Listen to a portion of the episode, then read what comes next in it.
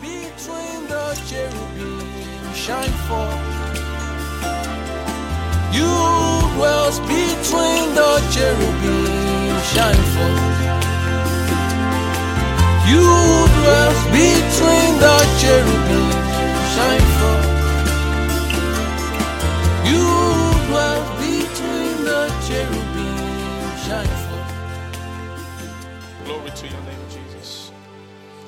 Father, we bless you. We worship you this morning, our Lord, our Master.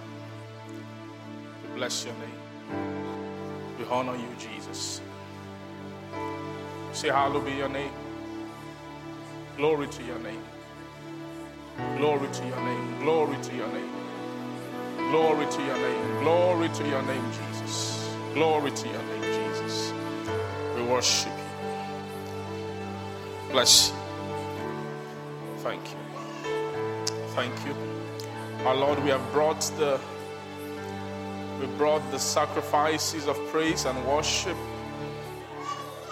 this morning to you. We as we seek to enter into your gates. We want to gain access. Access.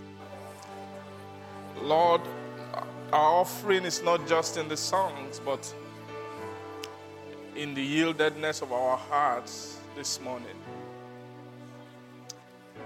The brokenness, the meekness, the poverty of spirit. Thank you, Father, for we receive your presence.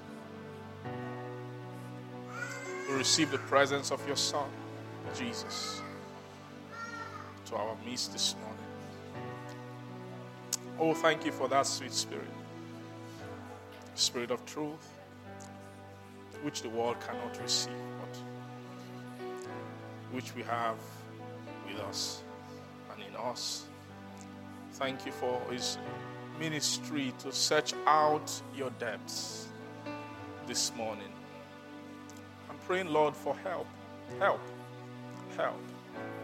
Help from heaven.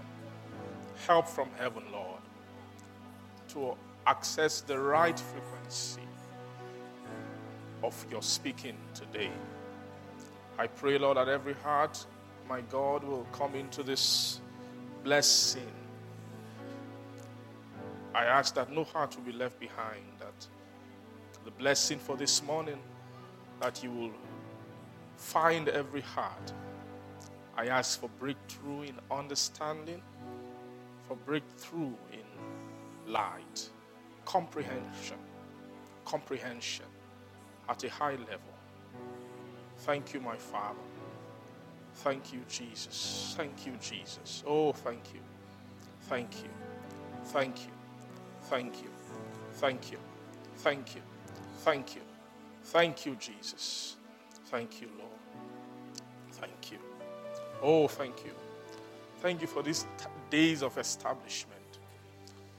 To for you seek to establish us in in the present truth, the present truth which has come to us by mercy. Father, we are trying to have diligence to to have every dimension, every provision, Father, made appropriated within our soul. Thank you, thank you, thank you, thank you, thank you, thank you. Thank you for the blood of Jesus by which we have made purchase into this dispensation of the Spirit. Thank you for giving every heart the, the strength, Lord, the strength to buy into this table, into this communion. Thank you for the strength daily for sacrifices. Strength daily, Lord, to make to rise and to make covenant. Not to shy away from the weight of these words. But the grace, Lord, to yield to them and to yield to the Spirit. Thank you. No, it's not by power nor by mind, but it's by your Spirit. Thank you, Lord Jesus. Bless your holy name. We give you glory, worship you. I ask you use my vessel this morning as your own instrument. And don't let me speak my own words, my Father, but come and use my vessel as your channel to minister your heart, to let the blessing today be the blessing of your very heart, that your heart will touch our own hearts. Thank you for the, the release of more of the, the unction of the Spirit, even the anointing of the Spirit, that which equips us and garrisons our heart and our lives against the seduction of the world and against the things out there. Thank you for there shall be a release of that spirit.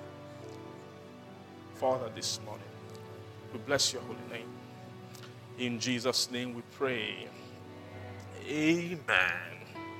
Praise the Lord. Hallelujah. Good morning to everybody. Thank you. Praise God. Please just say um, good morning to someone beside you. Say that I'm happy to see you today. I'm glad that you're here.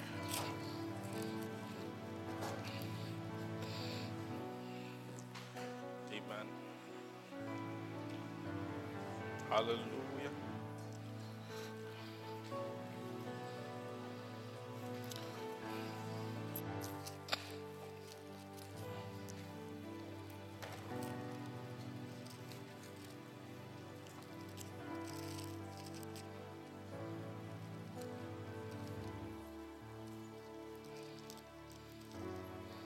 Praise God. Let's open our Bibles, amen, First John.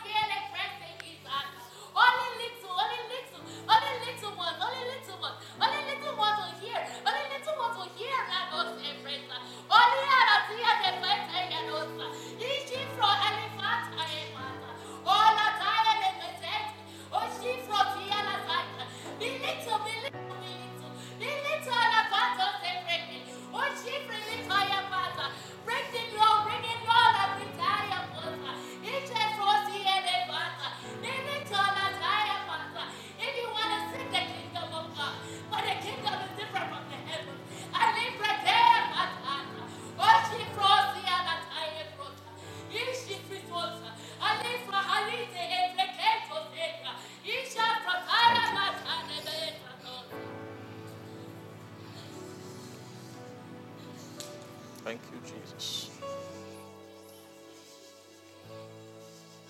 Amen. Glory to God. Hallelujah.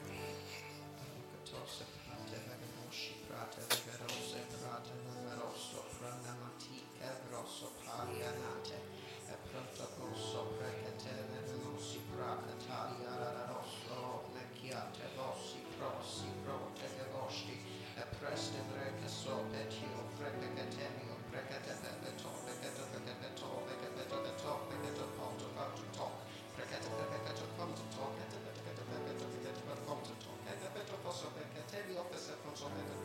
Potsbok och tefetopottotok.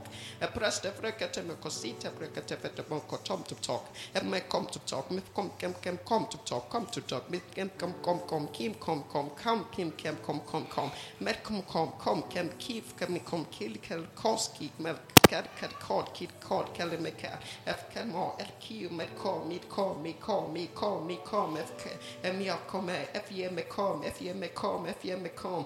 if calm, we've come, we've come, we've come to talk, we've come to talk, we have come to talk, we have come to write on the tablet of art, we have come to write on the tablet of art, we have come to write on the tablet of art, and we are even taking away stony art, we are taking away stony hearts that we may write upon art that we may write upon art we may write upon art i have given you my son a mouth. I have given you a mouth. I have given you a mouth to pour forth my anointment to pour forth my anointing to pour forth the ointment of me to pour forth the ointment of me to pour forth the ointment of me. For they are mysteries. They are my mysteries. They are my mysteries. They are my mysteries. They are my mysteries. They are my mysteries. They are my mysteries. They are my mysteries. They are my mysteries. We've come to talk. We've come to talk mystery things. We've come to talk tronic things. We've come to talk tronic things. We've come to talk tronic things. We've come to say tronic things. We've come to write tronic things. We've come to write tronic things. We've come to write tronic things. Be ye children in your hearts. Be children in your hearts. Be children in your mouths be not men be not men be not people that have been raised of this world in your heart but be children subject to me and live subject to me and live believe me and live you believe in god believe also in me i say for these tronic things i have come to talk i've given you a mouth for to talk for to pour forth my anointment for to pour forth my anointment says the spirit Praise God.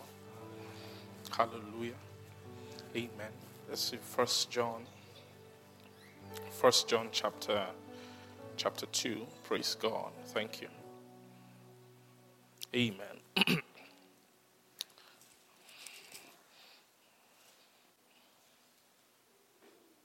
Thank you, Jesus.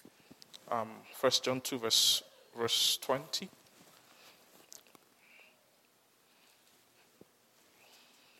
Praise the Lord.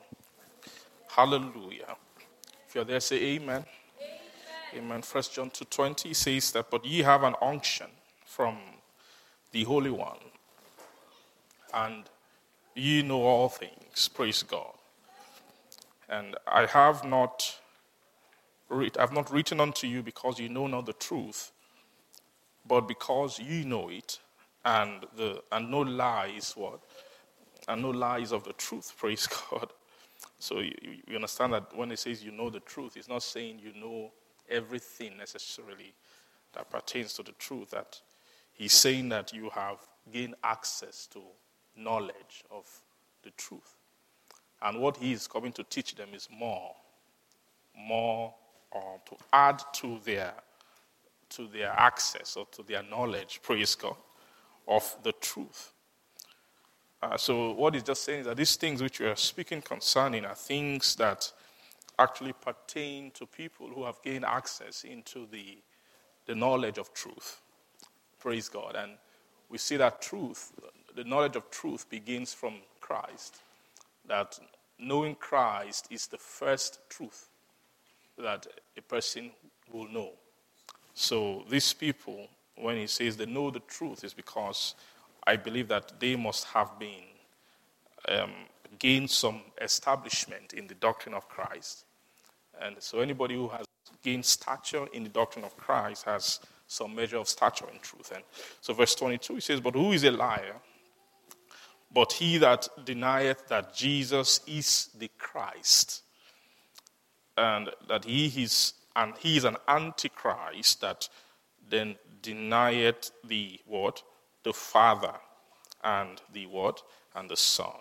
So he is an antichrist that denieth the? The Father and the Son. Praise God. Uh, we, I think on Wednesday we're looking at this subject of, of lies, right? Uh, who is a liar? Uh, a liar is not someone who just said, um, he said it is A when it is B. That A liar is somebody who has the who has the who is able to project something that is not of the truth or something that is outside the the circumference of the truth. And you see, so lying spiritually are actually they are something that has the ability to lie is is a stature, it's a nature actually, it's a the lying nature. Praise God, which the devil um, created and has is bent on installing in in man. Praise the Lord. Now, who is the liar but he that denies that Jesus is the Christ? So, a person who denies that Jesus is the Christ. Um, now, John says some, a lot of things here that if you're, if you're not careful, you can just easily just summarize them. There's a way John's epistle, both his epistle and his gospel, in a sense, you could call them the most the easiest to read. Uh, myself, if someone just gets born again, for example, and I say, well, I want to read the Bible, maybe they've never read the Bible before, right? I will say, okay, don't read, don't start from Genesis, don't go there, or Exodus, you, you might lose your faith.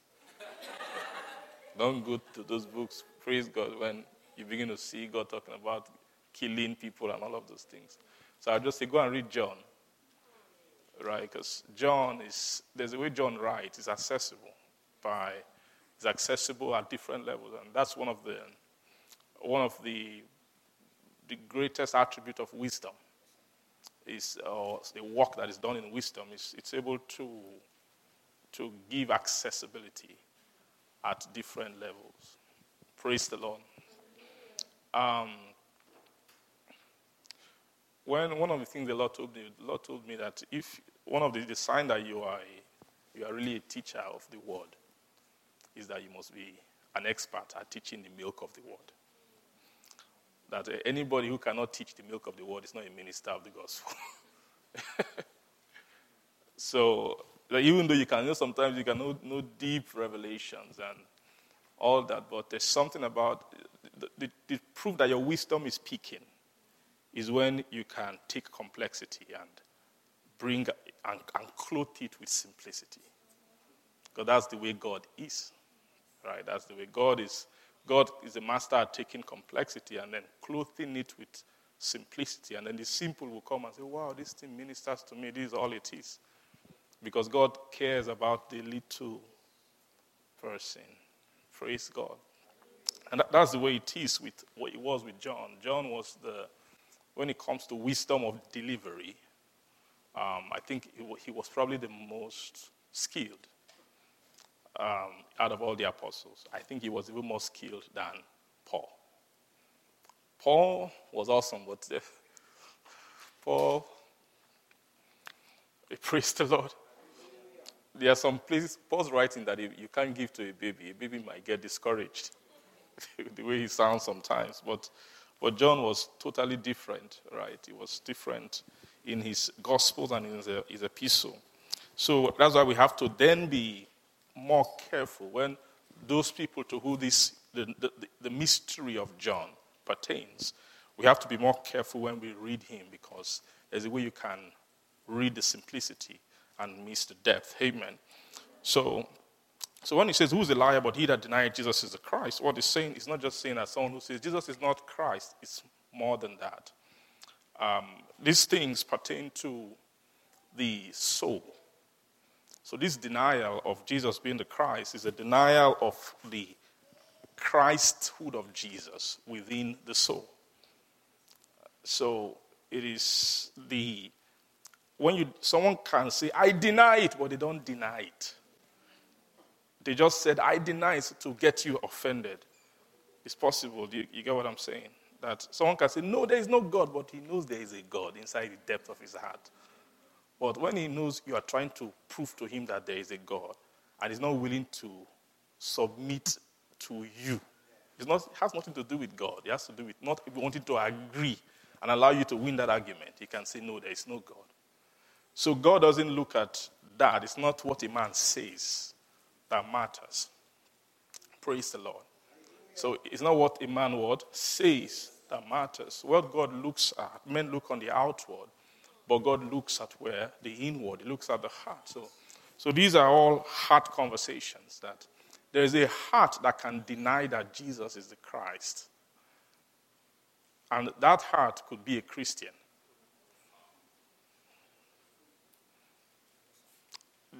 Now, somebody who is ignorant about Christ, let's say he has knows nothing about the doctrine of Christ, such a person, um, he doesn't, he, you, it's hard to place such a soul in one place or the other.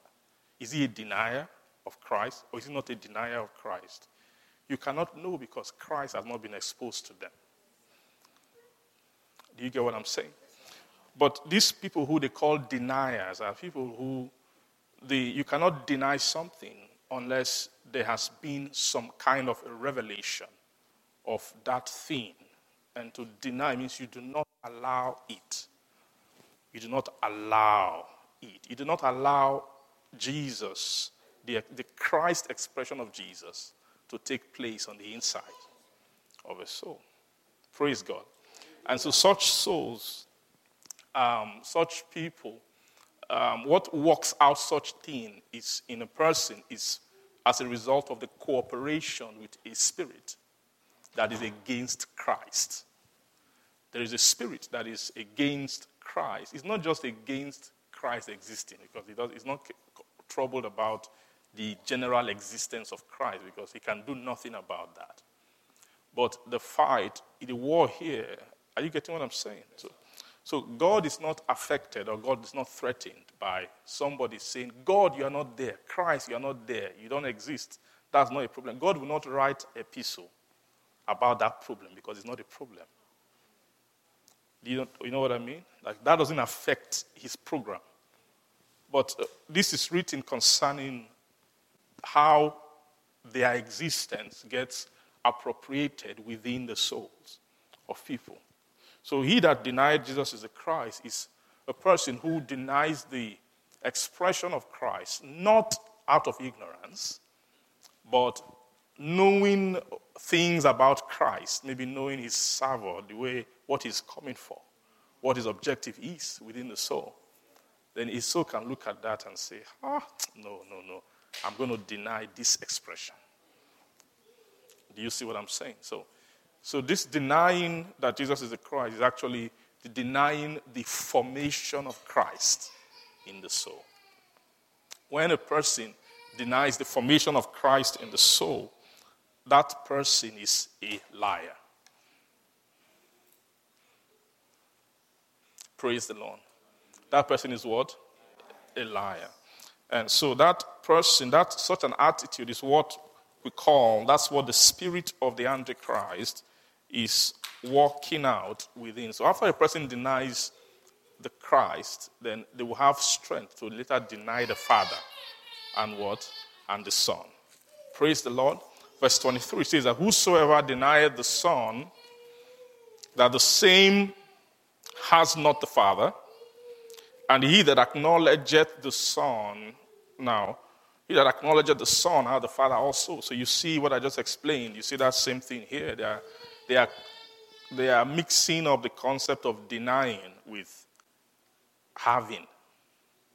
So it's very clear that denying is not that someone that said, No, you are not there. I deny you. It is talking about this denying them a place in you. That's the denial. Denying them what? A place in you. So it says, Whosoever denieth the Son that the same person hath not the Father. So this denying has to do with having. So, in other words, if you don't have the Son, you won't have the Father. So, why you don't have the Son means if you deny the Son, what will happen? You will not what? Have the Father. Is that very clear to you? So, anytime if you read John, you will see he has that tone of saying, He who denies, who says this. He's not just talking about saying, he's talking about a heart his soul being open to such things. Now, whosoever denieth the Son, the same hath not the Father. Uh, but he that acknowledgeth the Son hath the word. Father, this acknowledgeth is also receiving. in the book of Colossians, chapter 2, to the acknowledgement of the, that your heart being knit together in love unto a full what? Acknowledgement. Praise the Lord. Of the acknowledgement of the mystery of God and of what? The Father and of Christ. So the acknowledgement of the mystery means the, the receiving of this ministry, this mystery. Praise God. Did you see that? Let's, let's really quickly read that place in, in Colossians. Praise God. Thank you, Jesus. Colossians chapter, chapter 2. Colossians 2, verse 1, it says, For I would that you knew what great conflict I had I have for you and for them at Laodicea, and for as many as have not seen my face in the flesh, that their hearts might be comforted, being knit together in love, unto all riches of the full assurance of understanding, to the acknowledgement of the mystery of God and of the Father and of who? Christ, the mystery of God and of the Father and of Christ, in whom I hid all the treasures of what? Of wisdom and of knowledge. Praise the Lord. So, this acknowledgement of the mystery is not just acknowledging and saying, okay, I know you are there. Right? The acknowledgement is talking about the acknowledgement of the soul. The way a person's mind can acknowledge something, a thought. Your mind can acknowledge a thought. I tell you something, oh, do you acknowledge the receipt of it? Yeah, I received it. Okay. It's an acknowledgement. But you're acknowledging a thought, right? But there's what you call the acknowledgement of persons. That's what they are speaking of here, not just a, of thought, but the acknowledgement of persons. So they ask, Did you have you received that person? I've received him. That's the acknowledgement they are speaking of here, not just knowing about them, not saying, oh, they exist, but this acknowledgement of their mystery. The acknowledgement of the mystery because they are mysteries that have to be unraveled. They are, they are persons who are mysterious. Praise God. So, so God is not just like a mystery that's written down on a paper. Do you know it or not? God is actually a being in the spirit who is a mystery. Who the way you acknowledge the mystery is not by reading a paper, it's by reading a being. As you, are, as you are reading the being, his mystery is being unraveled to you. As his mystery is being demystified to you, your soul is comprehending him. And then you are what? You are receiving him. So the acknowledgement of spiritual mystery of these persons is actually the same thing as the receiving of them, the receiving of their person and of their essence. So whosoever denied the Son, the same hath not the Father. And he that acknowledgeth the Son has the Father also. Now let that therefore abide in you which you have heard from the beginning, that if that which ye have heard from the beginning shall remain in you, then ye also shall continue in the Son, and where? In the Father. Ye shall continue in the Son and in the Father, and this is the promise that He has promised us, even eternal life. Now, verse 26 These things have I written unto you concerning them that seduce you. But the anointing which you have received of him abideth in you, and ye need not that any man teach you. But as the same anointing teacheth you of all things, and is truth, and is no lie, and even as it had taught you, then you shall abide in him. Praise God. It's very clear that this anointing in verse 27 is the same unction in verse 20, where he says that, but you have an unction from the Holy One. So, this unction that makes you know all things in verse 20 is the same anointing in verse 27, which it says that it will teach you, but the same anointing in verse 27 it teacheth you of all things, and is truth, and is no lie, even, and even as it hath what taught you, according to his teaching, that you shall do what? Abide in him. Praise God. Now, this teacheth of all things. Now, what God, what they call all things of the anointing are not everything that exists. Praise God. It's not everything that exists that it calls all things of the anointing. All things, all things. Say all things. Second Corinthians 5 verse 17, that if any man be in Christ, that he's a new creation, right? All things are passed away. And then what happened? All things now, that all things, is it everything in the world that became new? No. Not everything in the world became new. But when he speaks about all things, they are actually things that pertain to the world of, of that birth. Where are you born into? If any man be in Christ, you're talking about in Christ. If you are in Christ, then what happened? Is a new creation. All things are passed away. All things have become new. Next verse, all things are of God. So those all things of God are those things that are in Christ.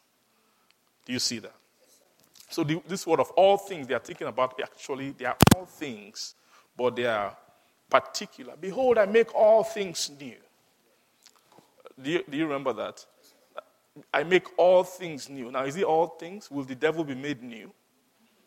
And his angels, will they be made new? So it's very clear that those all things are not talking about everything there is. But those are Holy Ghost language, right? It's talking about all things are of God all things that have become new are, are things that are in Christ. So it's very clear Christ is just the a, Christ is a world. Is a world of all things. Right? He's a world, he's a Christ is actually a world, is an access by man. Christ is the environment in which God and man can coexist and cooperate. When you take God and man outside Christ, they are they move into an irreconcilable separation. The a gap that you want, if, once you move them out, you can't find them. You can't. There's no sphere where they come. You can trap them together because God is too far away from man.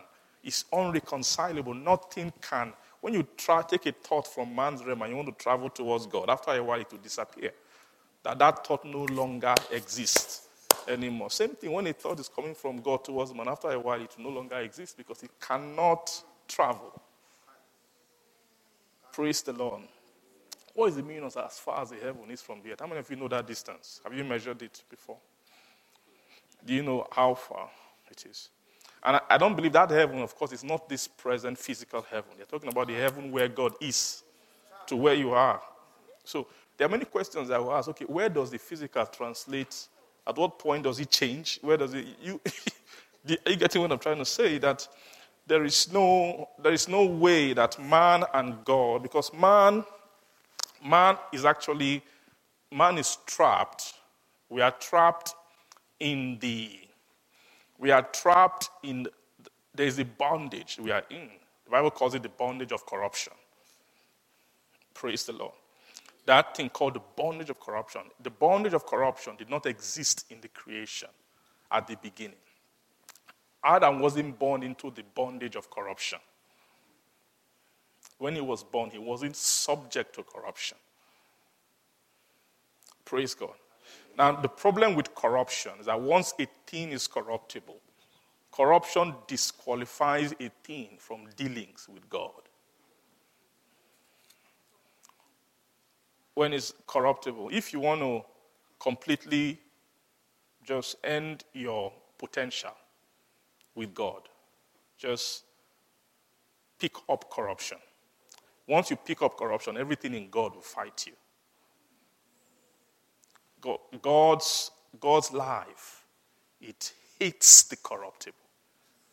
There's a, there's a hatred in God for anything that has a tendency to pass away anything that has a tendency to, to you know, you know what makes things pass away and are corruptible is what? Is, is death, right? Lack of capacity. When something loses the forces created initially, God put some things in the present. Amen. Those some things in the present that even though the present was still corruptible. Amen.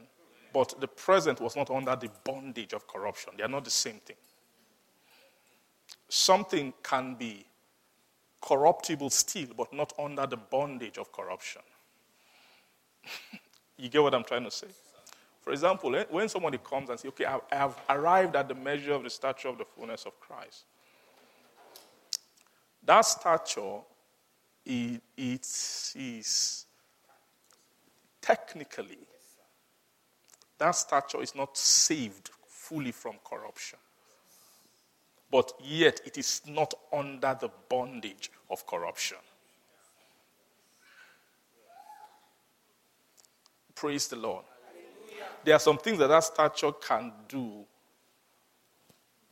or let me put it this way there are some things from the world of corruption that can come against that stature and find a way to overcome it.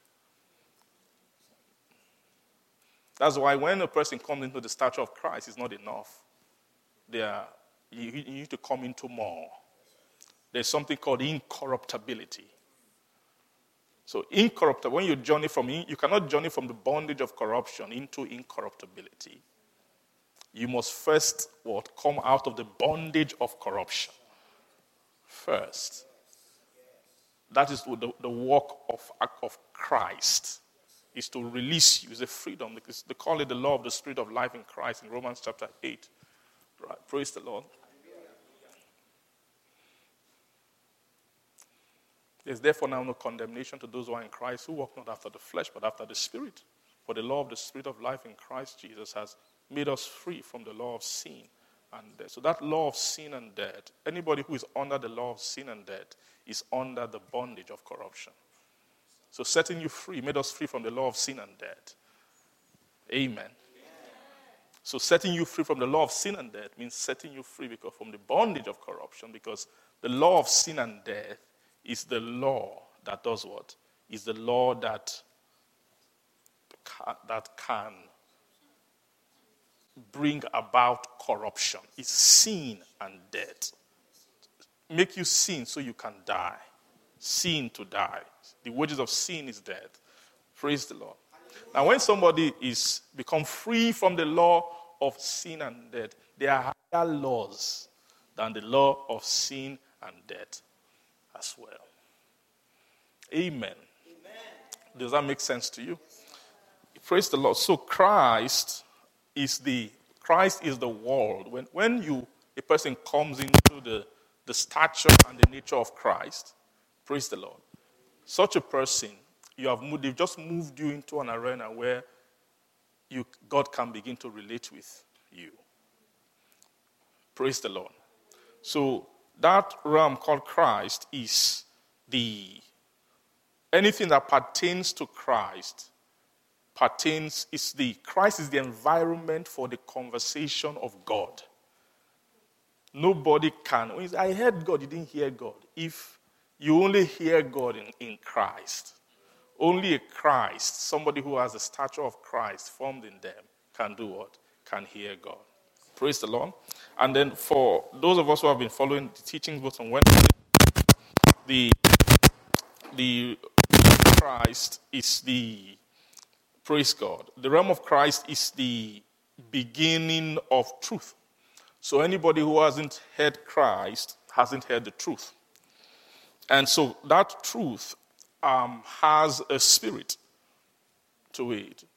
The, the spirit of truth is the spirit um, which, um, that spirit is the spirit which of baptism in Christ or the baptism in the, the baptizes the soul or immerses the soul into the world where you can have the conversation of God.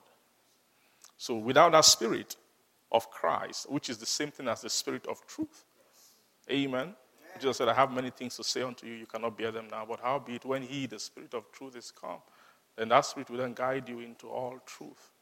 So there's what you call all truth, which is the truth. The all truth is is the, the, the things that are, exist in the world of all things. Right? All. You see, all. They use the word all, all, telling you that outside those things, nothing else matters.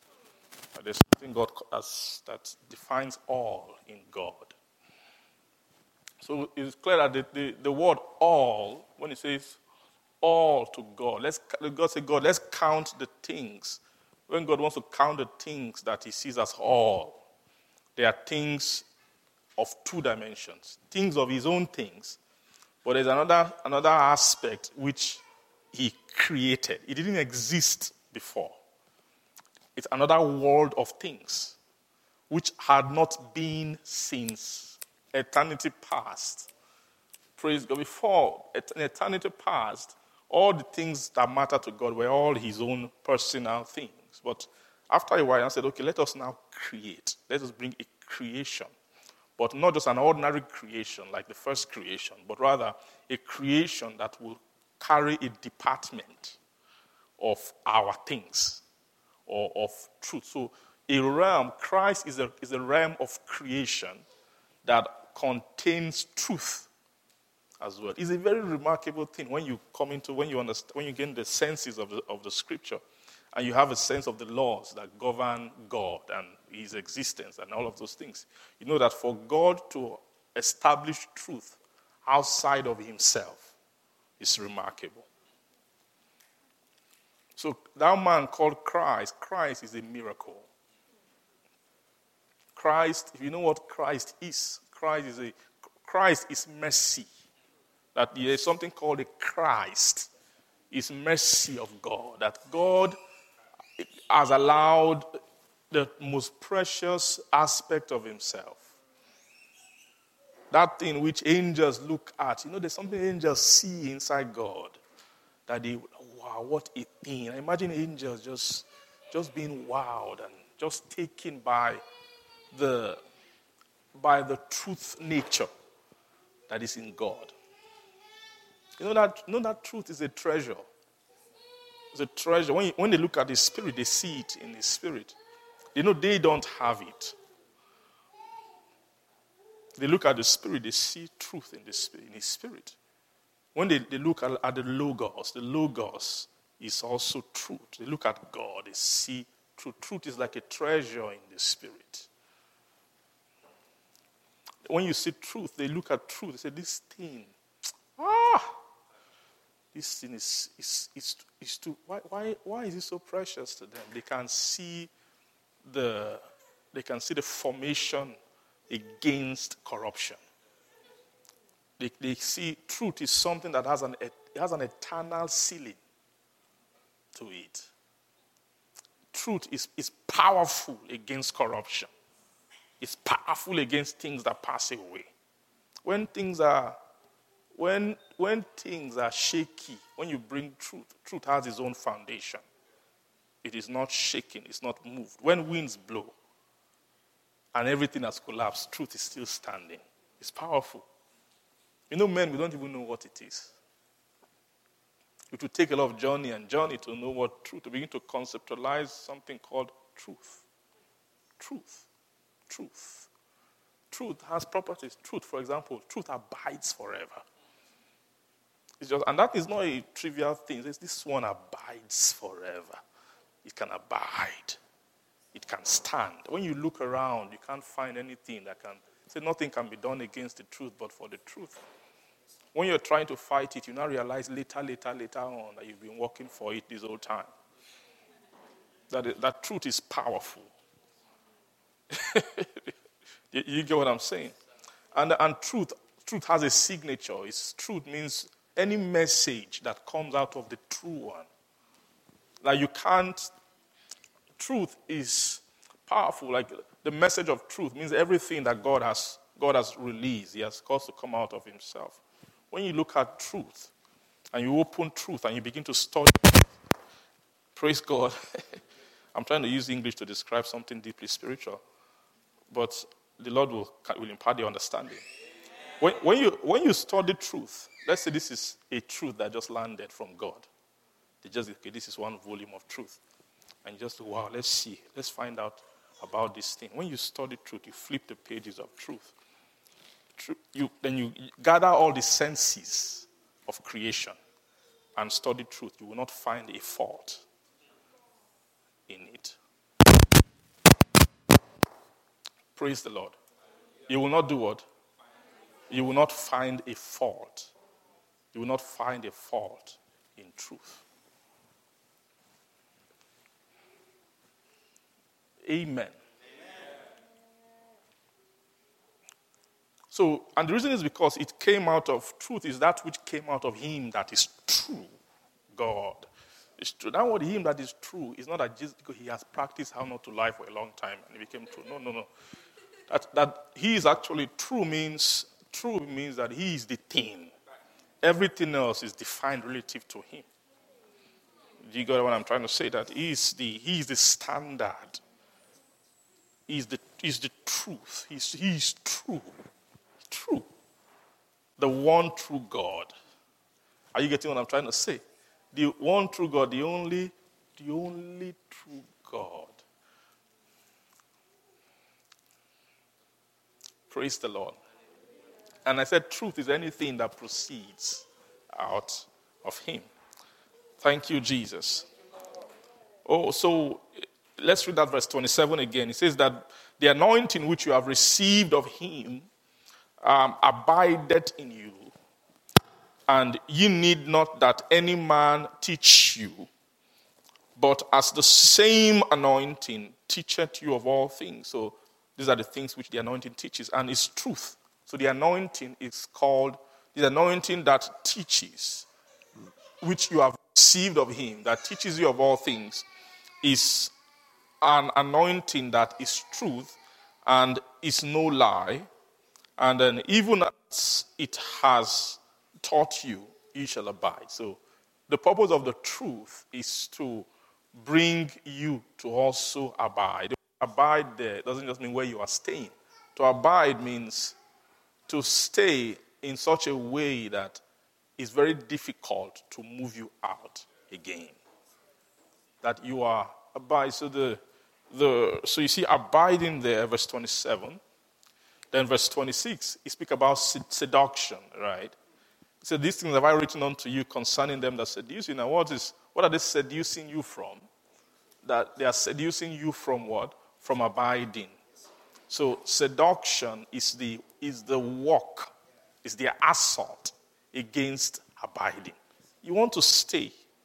Something will come and say, okay, let's try and make you not stay.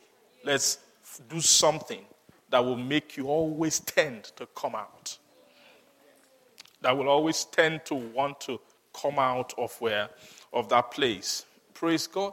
You know, and of course, Christ is the purpose of Christ is create.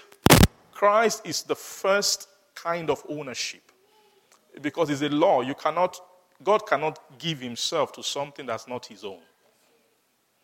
So God will not come to Satan's kingdom, Satan's house, and then be t- talking to Satan's children and say, Look, you know something, this is your Satan is a bad guy. Come, he wouldn't do that. He first bring, you created a world first that you can by yourself voluntarily travel out of. That is his own still. Do you get what I'm trying to say? So, so Christ, um, the abiding begins from Christ, but Christ is not the ultimate realm of abode for the soul. Actually, God is the refuge for every soul. But for God to begin to minister Himself to you, He has to find, the, He has to come into the first place of ownership. Is a, how Christ is the first house of God. Praise the Lord. Is the word Christ is the word, the first house of God, which is the house that souls come into so that they can be now be exposed to the knowledge of who? Of the Father. Praise the Lord. Now, but there is a there's a great war against such a thing. Um, it's, what, it's what you summarize as um, seduction, seduction of the enemy. Now, what I just want us to see here is we can unravel a bit more. We've been trying to look at it, we've been looking at it, but a little more. I want us to, to look more at the, the, the mechanism of seduction. And this, not just seduction, but let's look at souls. Praise the Lord. Amen. So souls can be pulled. We know that's very, very clear to us, right? Soul can be pulled either one way or another, right? A soul can, um, depending on what you bring around the soul. When you bring things around the soul, we're talking about this, right? And when you bring things around the soul, uh, the soul is not normal for a soul to be just where it is when things come around the soul, that things tend to have an impact. Praise the Lord. On the soul. And then the reason for that impact is because of the when there is an overload of, or, of spirit, when there is a, a presence of spiritual, um, what they call it here, like unction, they call it anointing, but it's also what you call spirit. Praise God. Say spirit. Spirit. Spirit, spirit is the spirit is what is spirit? Spirit is just simple. Spirit is what soul is designed to answer to. What soul? The only thing that can call soul is spirit. So if you don't bring, if you don't add spirit to it, you will not be able to get the attention of the soul. Because the soul is just, it takes, it's how much spirit is there. And say, okay, this is by this much can you have what? An impact on the soul. Praise the Lord. Say spirit. Spirit. spirit. Say spirit. spirit. Praise the Lord. So, so it's very clear. Spirit is not. Um, there are some things that spirit is not. Spirit is not. Um, say spirit, spirit, spirit. Spirit here. I'm not talking about the person of the Holy Ghost.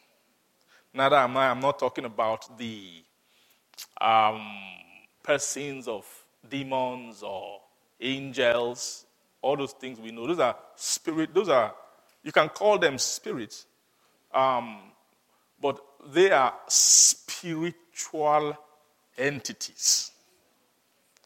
Right? Now, what make them spiritual entities? Because they are naturally spiritual. Do you get that? Because they are what? They are naturally, they are naturally spiritual. So by naturally spiritual, I'm not, talk, I'm not talking about their spirit man. I'm talking about soul. Not every soul is naturally spiritual. The soul of angels are naturally spiritual, but the soul of man is not. The soul of man is naturally terrestrial. When you go back to just the, the nature, the, the state that man is, the soul is not naturally spiritual. But the soul has a it has an affinity for the word, for the spiritual. When the soul has drunk all the spirit from something, it doesn't like it anymore. Just put it aside. What's the next thing? Uh, praise God. You've, you've removed all the spirit from it, then it's not, it's not sweet to the soul anymore because there's nothing, it, doesn't, it has no spiritual offering. You have no spiritual offering to the soul, so the soul doesn't really, doesn't, doesn't like. So, so the soul is a drinker of spirit. Right? The soul is a what? Is a, is a consumer of spirit. And God did it that way. God designed, his desire is to fill that soul with his own spirit. That's what God wanted to do. He is a massive vessel. The, the soul is a massive vessel that is constantly hungry for spiritual feeling. He wants, the soul wants spirit constantly. Unlike animals don't care about spirit. They don't even, they are dead to it. Amen. They are dead. They just, they are ways of the earth, of the ground. They just, they, they don't care about spiritual things, but man is different. Praise the Lord. So, so th- this thing called, like I said, is not just those spiritual entities, those spiritual beings, but rather we're talking about the thing that makes them spiritual. Do you understand what I'm saying? The thing that makes them spiritual is, a, is spirit, is, is um, praise God. They, here they call it unction, then they call it anointing. Unction, anointing. Unction, And then what? Anointing. Is a spirit is almost like it's a wearing. You can say it's like almost like a wearing. Um, then is also is also the spirit is that which can that which can that that which can carry the dissolution of, of spiritual substances. Sorry. Um, but praise God. Now, so a spirit is the a spirit is the solvent of properties of natures.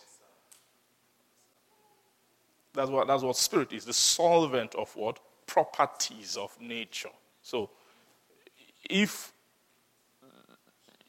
nature cannot travel without spirit, spirit is what convey a nature. Do you get what I'm saying? That's what I'm, so I'm not talking about beings being spirit. I'm talking about the essence of the spiritual thing called spirit. Amen. Praise the Lord. Like God has his own. Now,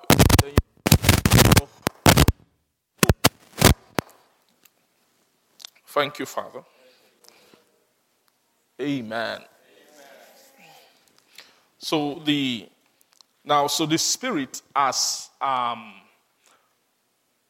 um, so the so spirit is can be can be a deposit on the inside of a person, and then and then spirit which forms the na- nature. Uh-huh. And then spirit is also the facilitator of the of I can call it reaction of also nature properties as well. So if you bring things pertaining to a nature without the spirit, they cannot sit in a way that it works. Do you get what I'm saying? you cannot say that's why that's why the law was almost useless because the law even though even in the law you have properties of things that could be useful, but when you try to put them inside a person, they cannot stay in a working way. They were not working. They were not working because they didn't. It wasn't received by spirit, right? It was the spirit that has the wisdom of the organization of those things. Praise God. Um, so, this um, seduction of the world is uh, also a seduction of um, the. In verse 22, go, let's go to verse 22 very quickly. Praise the Lord. So, who is a liar but he that denied that Jesus is the Christ and he is the Antichrist? He is an uh, is Antichrist that denieth the word, the Father and the Son. Praise the Lord. Now, this Antichrist that deny the Father and the Son, let's see in. Oh, sorry, I went to Peter. Let's see verse chapter 4. Praise God. Let's just stay on this topic for, for a bit. Amen. First John chapter 4 from, let's read from verse 1. It says that, Behold, believe not every spirit, right? But try the spirits. Now, these spirits, they are also, they are small letter S, right? It's, not, believe not every spirit, but try the spirits, whether they are of God. Because many false prophets are gone out into the world.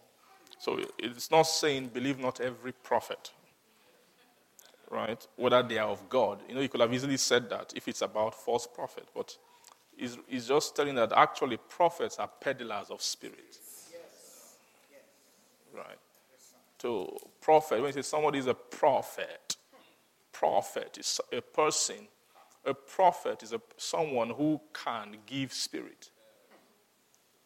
Anybody who can give spirit. What's the spirit? Spirit is that which is carrying properties, nature, traveling from another entity to another entity. Anybody who can cause such a thing to occur is, prof, is a prophet. That's who a prophet is.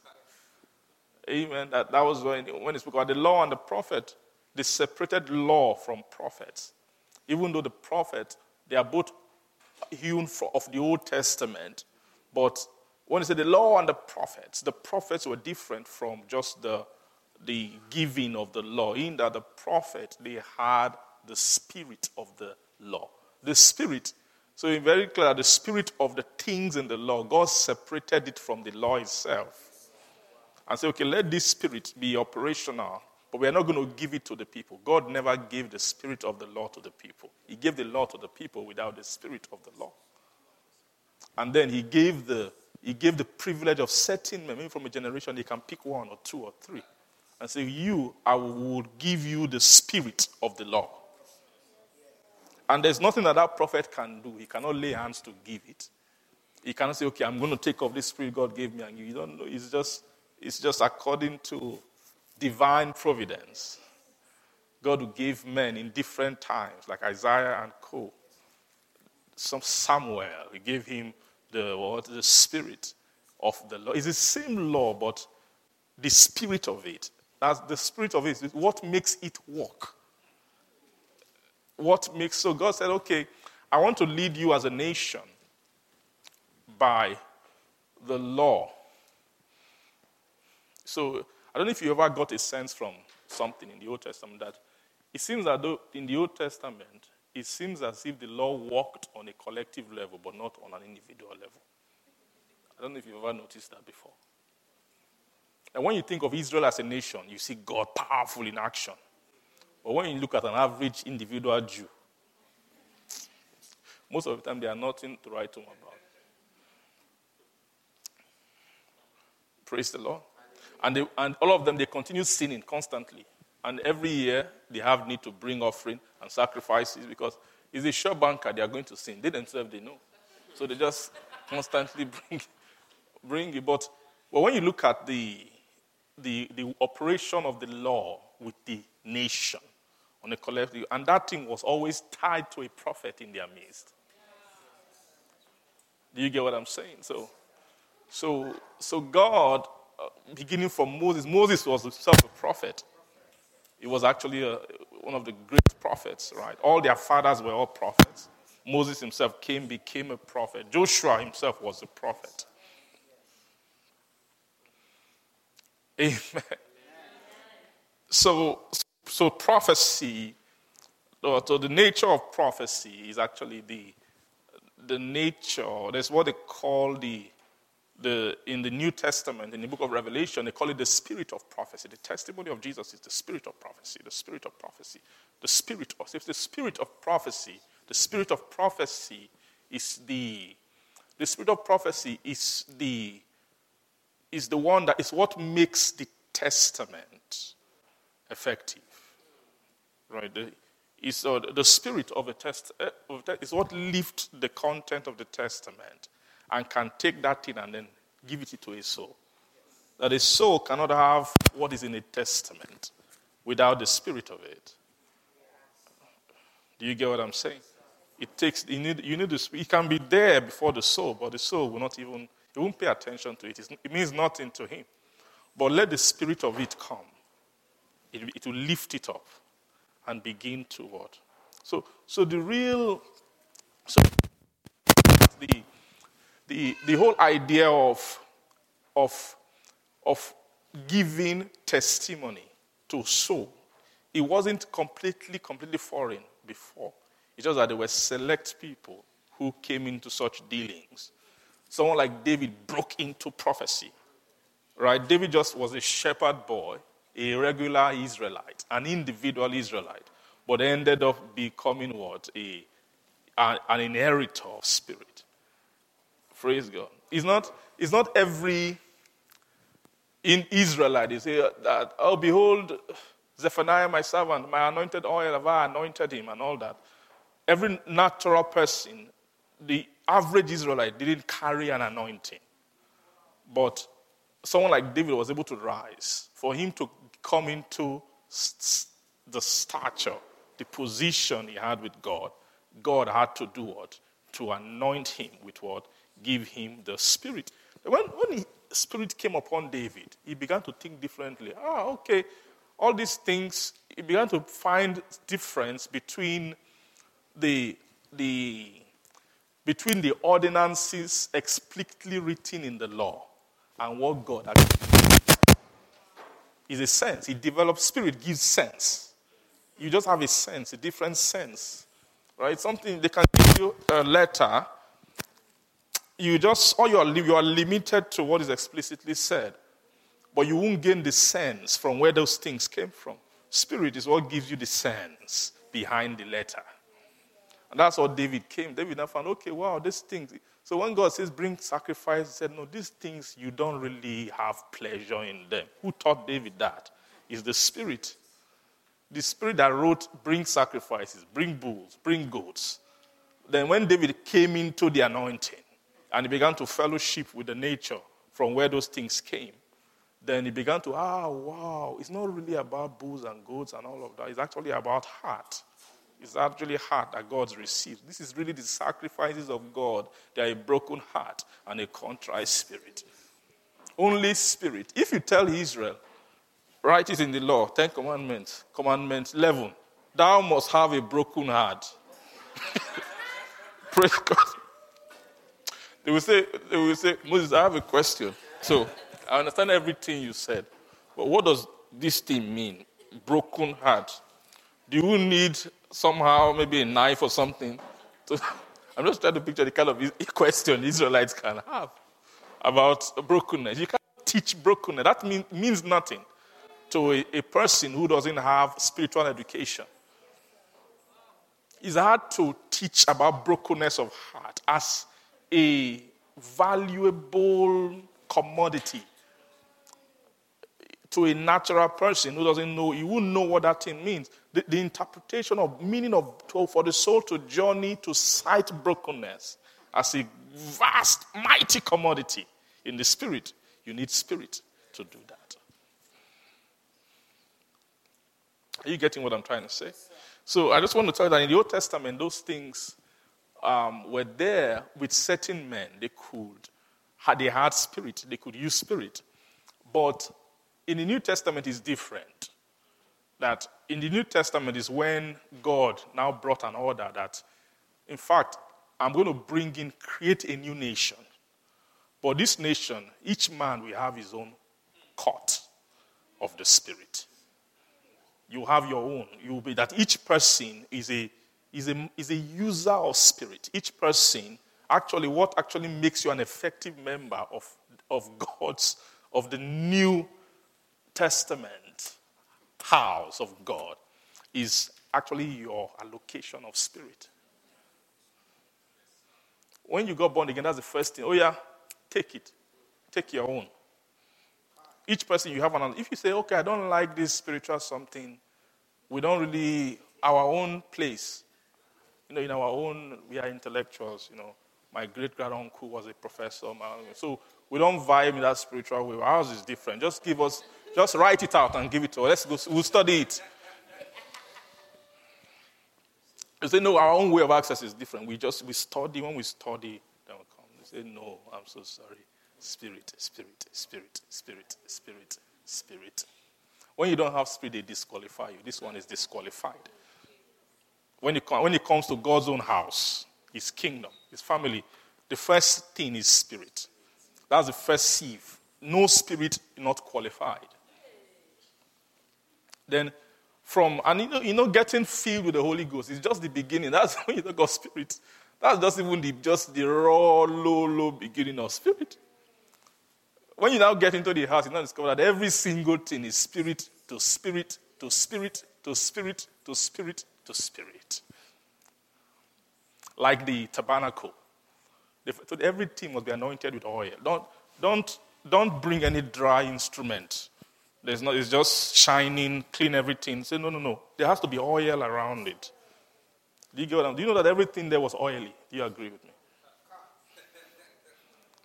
Don't say, okay, I just want to leave, let it just be dry. No, no, no, no, no, no, no, no, no, no. You have to make sure that, that praise the Lord, that all, everything is what is anointed with oil. So as a, as a Christian, don't, uh, ever be without your ID card. Eh? Your ID card is a is spirit. Who are those? Oh, who are those who are born again? They check. You know, when they say look for people who are born again, they are not checking is Christ formed in you? That's the later one. It's just, it's just simple. Is there do you have Holy Ghost inside of you? Do you have Holy Spirit? You know, that's, that's actually what makes you born again. Do you know that? At the point when a person confesses and believes, you just receive the earnest. Just an earnest is just dropped inside of you. Just drop an earnest. This is your beginning allocation. Now, begin to, to trade with it and begin to nurture it and begin to increase it. Use it to buy more. You can use it and then buy more. You can use it and then buy more. You know, you know that's one of the law of spirit. You purchase spirit with spirit. If they give you a little spirit, you don't use it, you will not have more than the little. The way you gain more spirit is you use the little they give you. When you use it well, you gain more.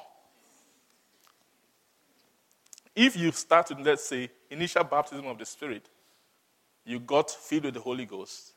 You know, some of us didn't get filled the first time. We just leak small. this so this whole Holy Ghost business, I don't really understand it too much. But I know, ah, let me just taste a little.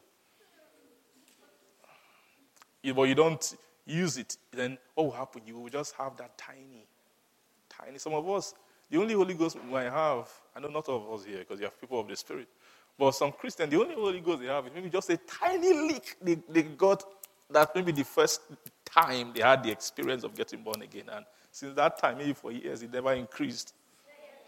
They just had a drop, a drop of spirit.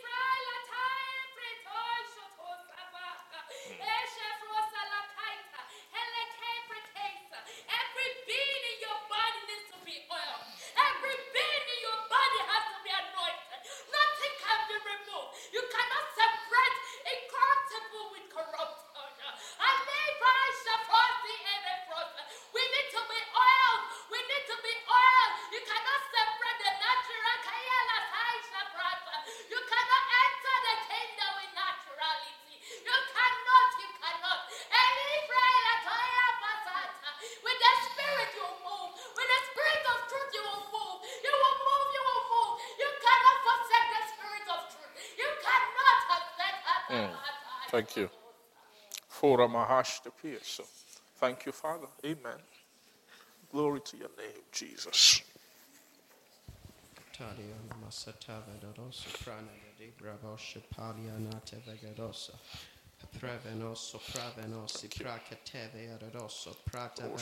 keriasa, pravatasi, enosi, parianosta. Evrepa kosso prate gedagadosto paba baba bosto brene cativre cativre catevre mosso prane catila baradosta a libra macataze venoste pate tenios sepalia natalia gadoste and nikate for all all all all the kingdom is in the spirit all. It's in the spirit. It's in the spirit. Live in the spirit. Abide in the spirit. Mm. abide in the spirit for the spirit for the spirit is the way to make you slippery you. out of the effects of the world. It is the way you come out and journey out of the old of the world. You need to be oiled but it's in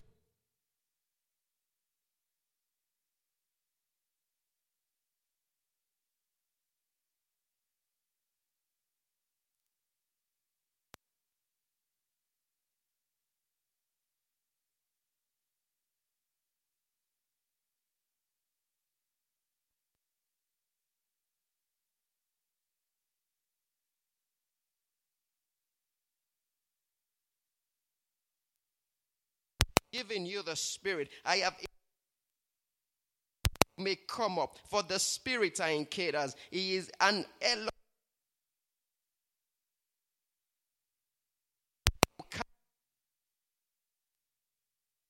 Kedas.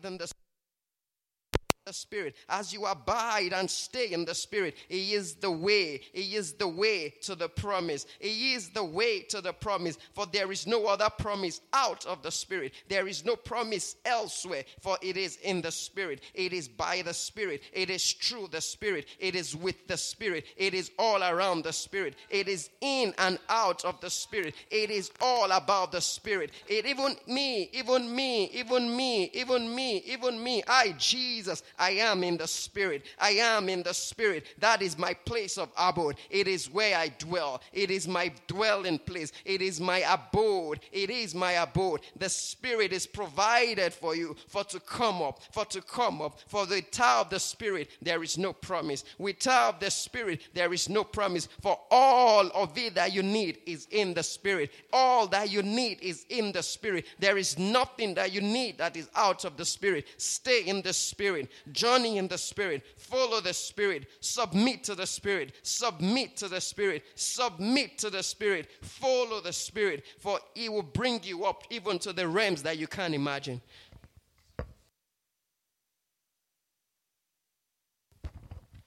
Thank you, Jesus.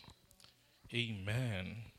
Amen. So, so the Spirit, uh, I was saying that when you have a little of the Spirit, you are supposed to use it to produce more. It's like the talent. Right. Now, that talent, that story of the talent is very educate, uh, instructive, right? the person who got little got angry. Why would you just give me this tiny? When you seen those who were given more initially and looking at their operation and wow, what a Ah, God loves you. Ah, look at so much spirit and so much praise God, but you feel like your own is just too tiny. Is it this tiny thing? It's a wicked, it's a wicked person. Why did he give me this tiny person, this tiny one? But you're supposed to use it to that like it's almost like trading. When you use it, it increases. Praise the Lord. So if you if you don't use the little spirit you have, you will not gain more spirit. Hardly does spirit doesn't come by. A lot of times the spirit they give you a capital. Right? They give you a capital. Say, okay, you use this capital. Use it well. Learn how to buy more. Learn how to purchase more of the word of the spirit. Now, if you, if you let's say you spoke in, in tongues a little, and you just stop there. Let's say you had an experience of um, in a meeting, the Holy Ghost came down, and there was a baptism of the Spirit, and let's say you gain a little measure of it. Now, some souls who are not wise will feel that you expect that thing to occur every time you come. That's why one of that's one of the reasons why the the Lord makes sure that those kind of encounters are not constant like that. Because if they do that, many of us will not grow. Do you get what I'm saying? That if let's say every every every meeting is Holy Ghost baptism, it doesn't mean there is no spirit in the meeting. But the spirit like that, the outpouring, like let's say on the day of Pentecost, it wasn't every single day of their meeting. That was like the day of Pentecost. Do you get what I'm saying? So if you, someone has such an encounter, and, and from time to time, the Lord will allow such meetings to happen where there is giving of capital. Right? It's just giving. Some of us need some more capital to move to the next level. Like a business, it's a small business. You do, you're, you're doing it at a level. And then when you, have any of you watched Dragon's Den before? you know how that thing works. Eh? so someone started with their own, um, maybe their own money or something. Maybe their dad gave them a little money, and they started a, a little business. but then they did it well. And based within the what that capital and what they have can produce, they're able to do very, very well. Then when they come to Dragons Den, those investors, what do they look at? They you can't come there and say, well, uh, I couldn't really do anything. How many of you have seen someone there that didn't do anything? And then you say, why are you here? You say, well, it's just, I just came to tell you that um, my dad gave me some money, but it wasn't enough. So that's why I didn't do anything. So I just came to ask for more. that's not way it works. It's those who were giving little, who were faithful with little, and were able to do so much with little, but then they are now qualified for an expansion to do what they're doing in a little scale, to do it in a bigger scale. Therefore, they need more infusion of capital for that. But capital doesn't come every day. Otherwise, if they do that, it's not a business. It's a, it's a charity. What do you call it? It's a fundraiser. Praise God. It's not, it has, otherwise, it has no meaning. Are you, are you getting my point? If someone is running a business and has capital every single day, you're not running a business. It's not a business the purpose of business, doing business, is to increase. Take a little and increase it. That's the way the Spirit is. So if you have a little baptism and then you just you don't you don't use you know by using it, what do I mean? Let's talk on the level of just infilling of the Spirit. The way you use it is that that little one you have, you you take it, you you keep praying with it. You're always trying to wake it up, trying to wake it up by prayer. You don't just leave it there and expect you know, some souls are interesting, eh? You just, when you come to meetings, uh, you're waiting for the word, the man of God to just release the spirit from on high and then feel it. And then when it's not happening, you'll be like, oh, this man. Your anointing is reducing. your anointing is. Something is going on. Praise the Lord. Well, a lot of times God will say no. God will say, God will say no, no more. That little one you have, go and use it. Exercise it. Use it. When it's sleeping, learn how to wake it up. Pray with it. Call it labor. Break into it. When it seems like it's far away, do what you need to do to access it. In doing so, increase. Little spirit can become great spirit by exercise and by use. Same thing when it comes into when it comes to spirit, not just maybe the giving of the Holy Holy Ghost, but when it comes to let's say in Christ the spirit of wisdom. Let's say spirit of wisdom and revelation. Let's look at those two first. Spirit of wisdom and revelation. You know, you can have sometimes in your first encounter with maybe the word of righteousness, which is where those spirits begin to operate, when you begin to have access to the oracles of God. Um, they start with little first, right? When you first had the, your first revelation, hey, oh my God, you know that you know that experience that people say they experience, and then I just saw that thing, it just came to me. Maybe you never had it before. Amen. And then all of a sudden, you just saw something entered into your heart. You know, spirit of wisdom is who, who, who brings it fresh. Something that you didn't study. It just shows you. You just see it. Something, and it's very clear. This thing you can't journey there. It just, it's just it's like treasures. Like you unravel landmarks. Something that is arranged there for a long time. Nobody saw. You just saw it. Ah, this thing. Wow. You get that thing is an operation of the Spirit that did that. So now, when that thing happens, there is a way you're supposed to handle such a thing. You're supposed to, you're supposed to cherish it. Cherish it. Cherish it. Cherish it. Cherish it. Go back there and hold on to that spirit. Continue to what? Call it not that you're pushing yourself into it. I'm not saying now go and start looking. That's what people do. They start looking for other things. Okay, this one says so. Should this one? No, no, no. I'm talking about that same one that they brought to you. Because when they're giving you something by revelation, is your own. Do you know that?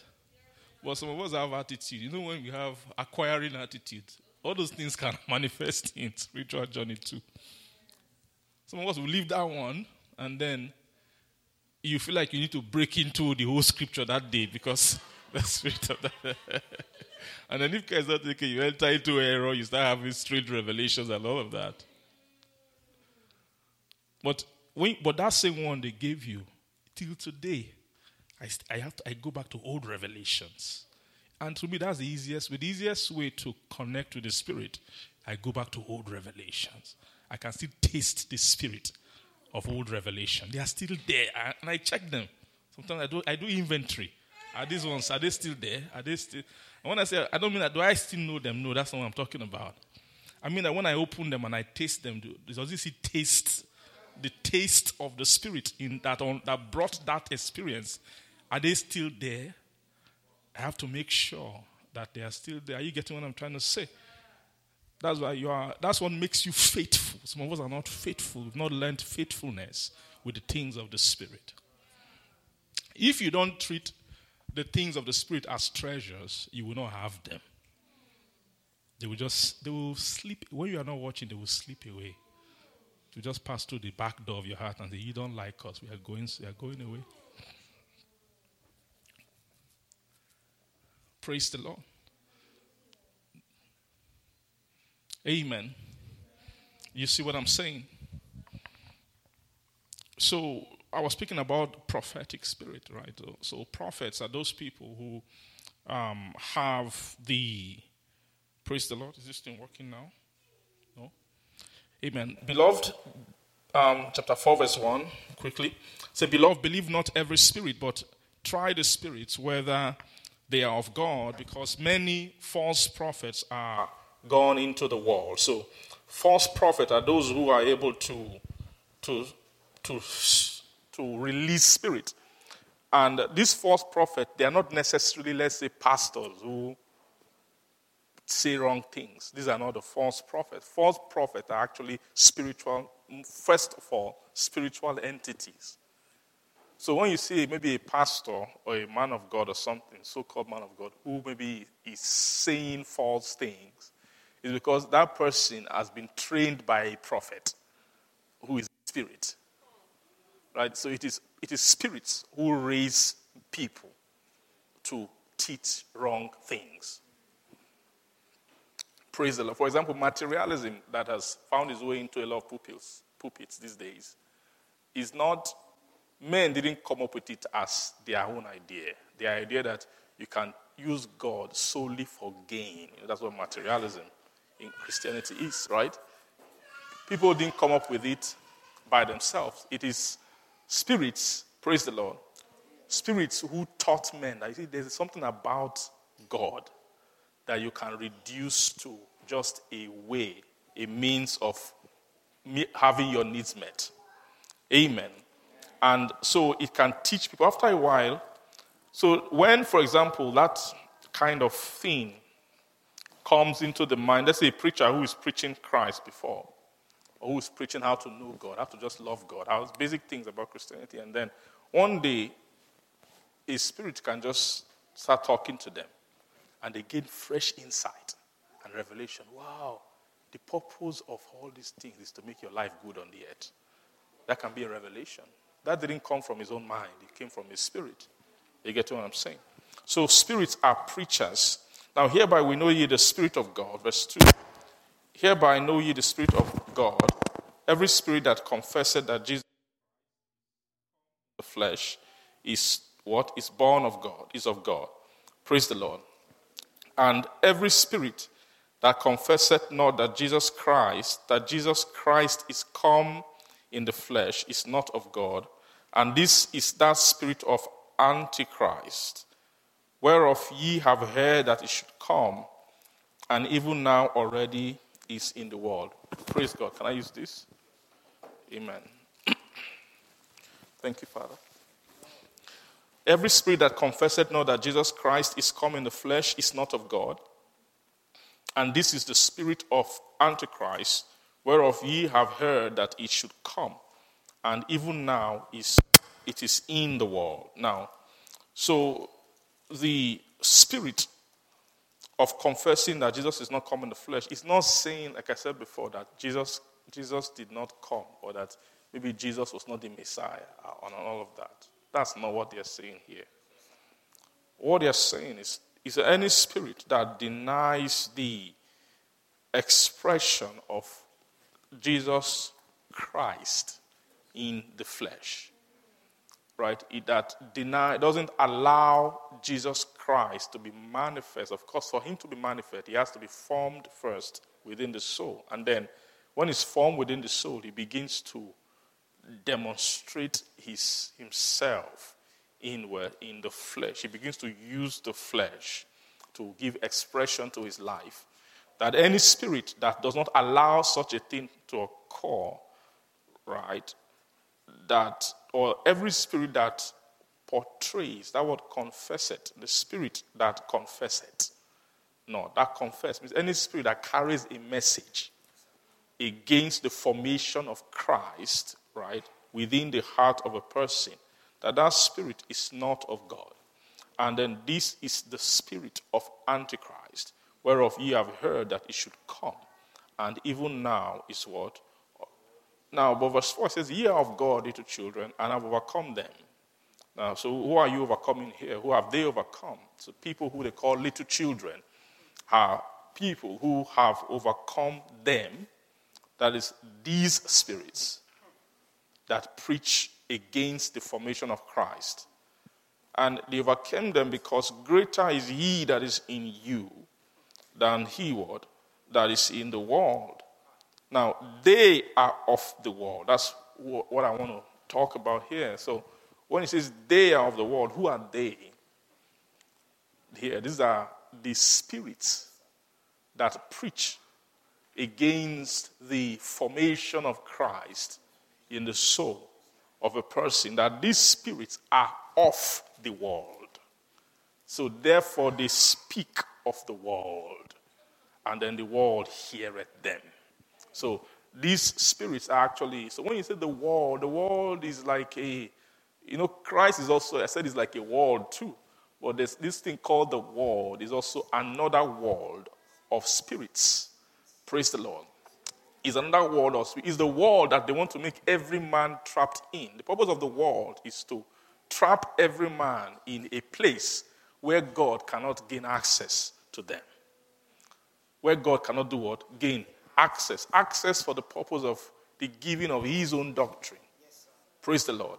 So these spirits of the world, so this spirit, the power behind the world are spirits that are in the world. Praise the Lord. Or the spirits who are of the world are the world power. So the, the world is actually powerless without its spirits. The world is powerless without what makes the world powerful. That you see a soul can just love the world and you don't know you can't do anything about it. You bring truth to the soul. Soul can say, Yeah, okay, I agree, I see what you're saying, but they just can't dislodge from living in their cause, the cause of this world, according to Ephesians chapter 2. You say, okay, well, but the scripture says this. Oh, I understand. I get it. I get that. Um, but, and you're expecting them to, based on getting it, okay, let's now begin to change some things. Well, no, there's, there's something strong that makes it so. They say, oh, yeah, we agree with that. I agree with that thought, that doctrine. I, I agree with that explanation of this and all. I believe that God wants this and God wants that. I believe that ideally we should live this way. And I, I, in fact, I really, I really love this direction of Christian. You know, this, in fact, this is the problem with the church. We don't teach these things anymore. These are the things that we need to be talking about. After all said and done, you, you can't change course. To make it a soul change course, it's, it takes a lot to make a soul change a course because of spirits. Say, spirits so these spirits are they are power, they are empowered with seduction. The spirit, that's what that's what makes the world so powerful is the seductive power of it. Now, seduction, how does seduction happen? How does seduction happen? Seduction. Seduction is deeper than Um, I, I know it's bad, but I just like doing it. No, it's not that. Seduction. Seduction is when a spirit, now spirits, this thing called spirits, they are, these are not demons. Most of what John is speaking about here in First John, he's not talking about demons. Demons are the things that make men do things against their will. I've described that before. That demons, what demons are really powerful to do is that they make men to do things that they don't they naturally would not want to do. They can make men do things that they don't like. Someone hates fornication, but he will be doing it because of a demon. Right? Someone hates lying, but he will be lying constantly because of a demon. You get what I'm trying to say? Someone doesn't doesn't want to, you know, I don't know, gossip or whatever, but they do it because of a demon. So demons are the ones who do such things. They make when they take control over anything that has to do with the outward expression of a person, and they against the will of the person, they're able to tend to make the person. Demons are the ones that lock men in habits that they don't like, and they keep doing them. Those are demonic operations, but those are those are low. That's that's low. When you're talking about the world, the world is not primarily a sphere of demons. The world uses demons. Right? So demons serve the purposes of the world, but the world is not a place, it is a cage of spirits who are not necessarily demonic. Demons are low, they are spirits in the world. So the spirit, where they operate, they don't make men do things they don't want to do, they operate on the will of man. That's the, that's the sign of a spirit. A spirit is skilled to. Now, when a demon comes, the demon just, his job is to, let's try, try find a way to shut down the will, hide the will. Like, let's make a person do something that when he's doing it, let him forget all his will and do it. That's the demon. How does it? Let's empower the flesh with a fire, something that, an expediency, something that will make them just, that when a demon is operating, a demon makes sure that you are not thinking when you're doing it. Shut down your, don't think. Because you know, if you think, just by one, one thought can cast a demon out. Do you know that? The, the most powerful thing is not the laying deliverance service. No, you don't need deliverance service to cast a demon out. Just think, think straight. That's all. you don't ask what that demons are so weak. They, a demon cannot stand you thinking well. Once they begin to think well, all their power is gone. Once you start thinking. But if they can suspend you thinking, they can just, you will do things quickly. And they'll be like, oh, why did I do that? When you start thinking again, you, that's a sign that the demon has done it. Eh? So demons are different from spirits.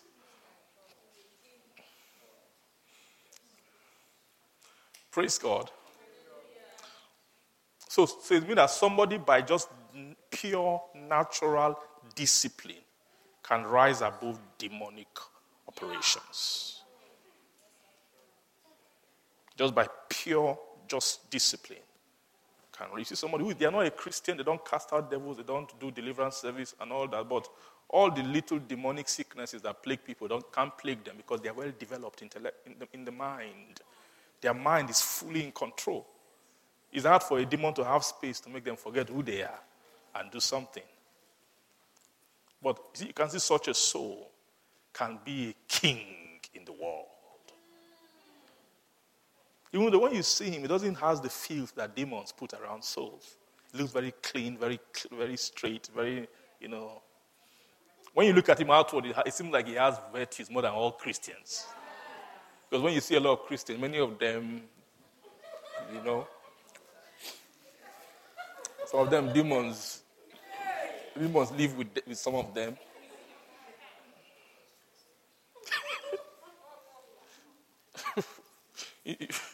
Praise God.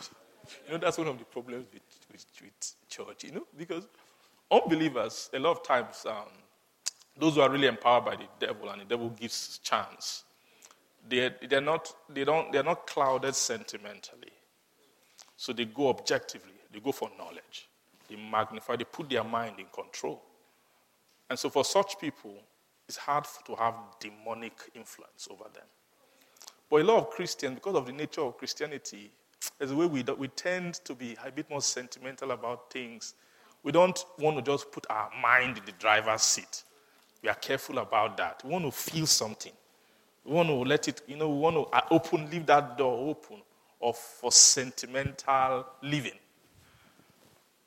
Praise God, because somehow, somewhere we feel that is fate or something. you get what I mean? But the thing is that such things, demons, take advantage of such a thing. The more sentimental you are, the more prone you are to demonic operation because they can easily shut down the pathways into your, your cerebral to make your mind involved and then make you do things. Know what I'm, know what I'm trying to say? So the problem is that we don't, we don't realize that there is a program for our own mental development. Do you understand what I'm trying to say? That God, God's plan is not for a Christian to not be using his mind. Say, no, we don't think about anything. We just don't think at all. We just, we just live from the Spirit. No, no, no, no. That's not God's plan. In fact, the church is a development center where they develop hearts and minds, both alike. Let this mind be which was in Christ Jesus. It's a, it's a mind. There's a, a, mind development, how to think. Just that you'll be taught how to think by spirits. That's the reason why a Christ should not, should have grown to a place where you can no longer be prey to demonic influences anymore. When you see a Christ who is formed, a demon cannot make a Christ do things because you can't stop a Christ from thinking. You get what I mean? a Christ can cast out demon by just one thought. The only difference is that a, a, a Christ's mind is under the government of his heart. And his mind is spirit trained. Even though that mind is sharp, sharp, even sharp. I should be sharper than even the mind of an unbeliever. But it's not a wayward mind. It's a mind that, no matter how sharp it is, it has a governor. When his governor speaks, it stops. Who is the governor of the mind? The heart. That's how God designed it. But unbelievers and the world will change it, put the heart away, hide it, and then let the mind be the leader. But God didn't design man to be governed by his mind. The mind is, should be like a, it's like an engine room, like a, it's a utility instrument. The, the mind is a tool which the heart uses to think this thing right now and resolve this thing. Then the mind will bring his answer. The heart will check it. Is it right? The heart can say, No, you just thought rubbish. This is what we are going to do.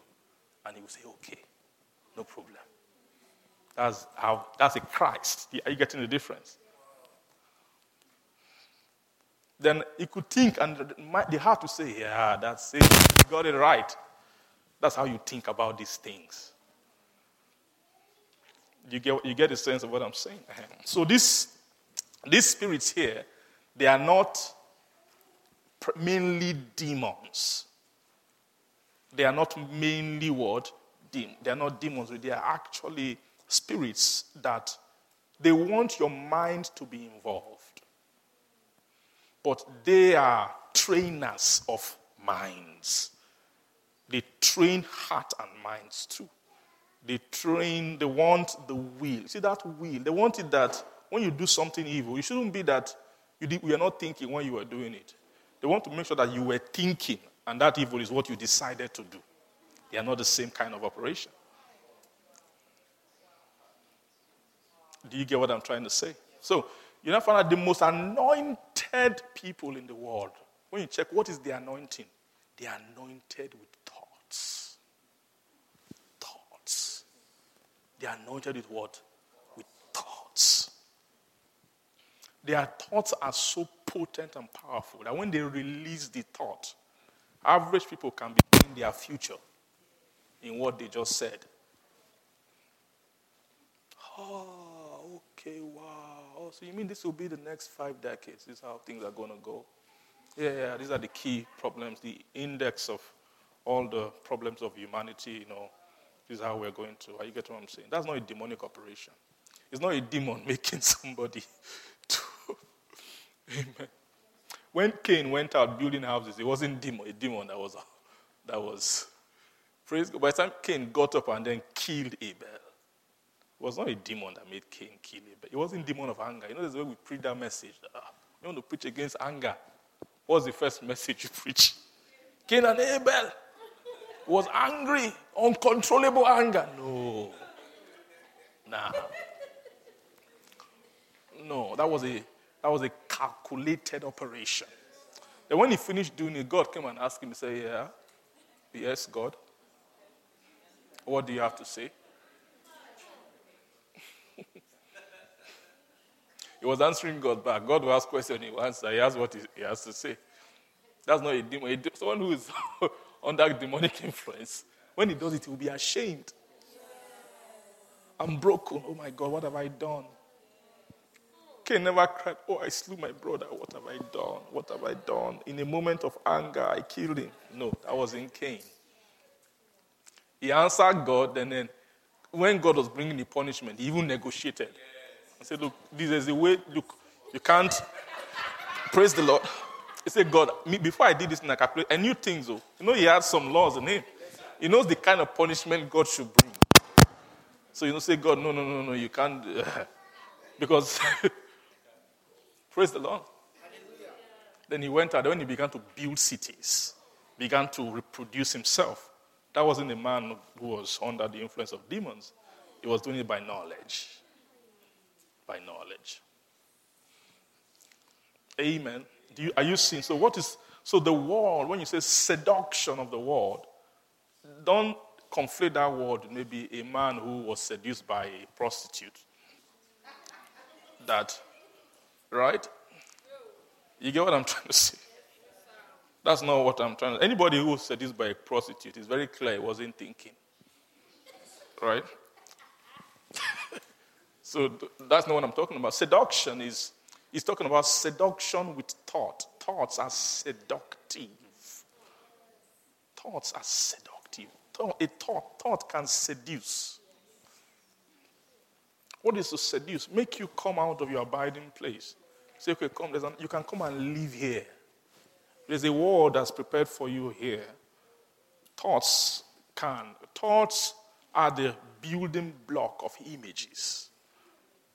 Thoughts, when you see an image, it's built by thought, by thought, by thought, by thought.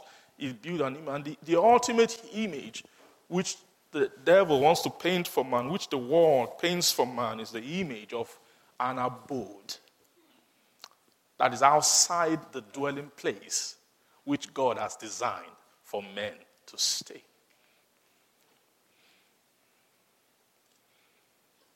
Am I making some sense to you? So you see some Christians who can, they are so anointed, they can bind and cast and, you know, when they even cast out demons, they don't just cast out anyhow, you know what I mean? They will tell the demon where to go. Hey, you, Go to the Atlantic Ocean. You've not seen such deliverance before. They will send, send the demon to the Sahara Desert and stay there. Praise God. But, but you see, demons, someone can bind and cast and all that, but, but no single strength to resist one thought of the world one thought. In other words, when the world paints a vision of what your life should look like, after binding and casting, you don't have this, you don't have the strength to, to no, no, no, no. This is not the part of this is not the part that God has designed for man. There are other things. Man should not live by bread alone, but by every word that proceeds out of the mouth of God. After Satan had taken him to a high mountain and showed him all the kingdom of the world and their glory, are you seeing that? Are you seeing how Satan tempts?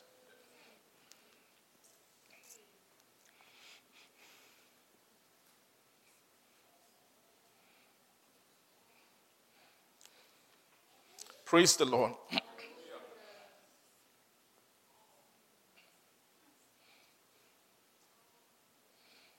Verse 5 that they are of the world, therefore they speak of the world.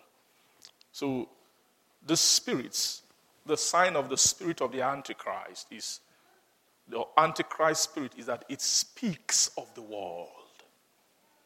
Its message is the world. It's teaching the world. So this message can be taught on pulpit too. Anything, the sign of the message of the Antichrist is any message that presents any other thing as an abiding place for the soul outside of Christ and God. That's, a, that's what you call a lie. That's the lie. Teaching of a lie is when you present another. Oh, save for your future. I'm not saying don't save for your future, but when you teach saving for your future as and teach the savings as an abode, it's not the same thing as being responsible. Those are two messages. Two messages that can have the same title, but one is being taught by spirits. Do, do you, are you getting what I'm? The sense, the, the, the wisdom to resolve this thing. Anybody who doesn't have the sense to resolve this spirit, that's what John is teaching. This you must have the senses to identify this spirit, because many prophets, many of the spirits have gone into the world. Now, if you don't have sense to resolve them and say, ah, no, no, no, I know you, I know what you are trying, I know what I know what part of me you are trying to get to. I know what you're trying to wake up, but that, that thing you're trying to wake up, that thing is dead a long time ago, and it's never going to wake up anymore. You know, discover that these spirits are so skilled, they can turn anything into an abode. Your, your job, your career, your house, your husband, your wife, your children, your family, your, all the legitimate things of life can be painted and preached as what? And an abode for what? For the soul. As opposed to, so that's the, the message of seduction is the message that presents comfort, assurance, safety, comfort, assurance, safety in anything outside of Christ and God. That's a sign of this preaching. Praise the Lord. Now, every spirit that confessed, verse 3, not that Jesus Christ is come in the flesh is not of God. And this is the spirit of Antichrist, whereof ye have heard that it should come.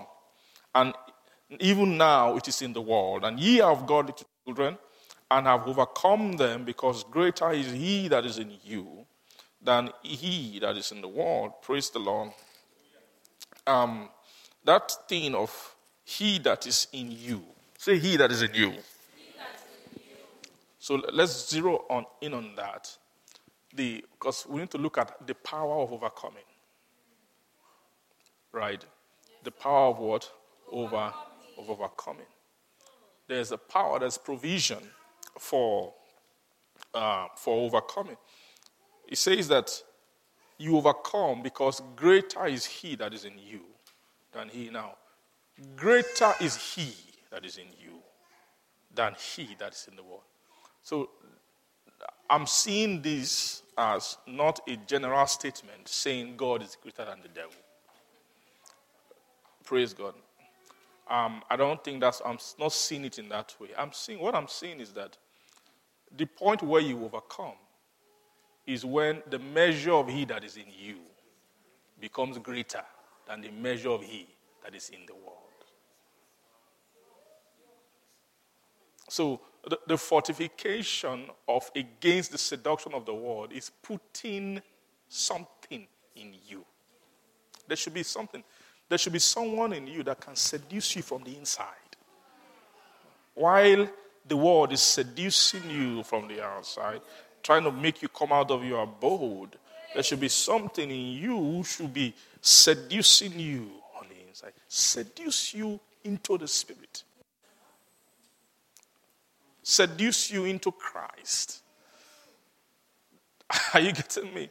So you should be to get you to a point where you are more greatly seduced into the, the abode of Christ. Praise the Lord. Than the seduction which you're getting from the world. Now, the instrument of that seducer which should be in you seducing you on the inside is what they are calling the unction or the anointing.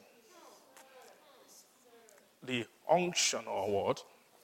Let's go back to chapter 2 again, verse, verse 20. He says, But you have an unction from the Holy One. Praise God. Hallelujah. Uh, this unction, so is that the Holy One is that said, I want me, I want to come, and I have plan on how to come to you, but first I have to send something to you that should be in you, praise the Lord, that can help cement your position. To cement your what? Abode.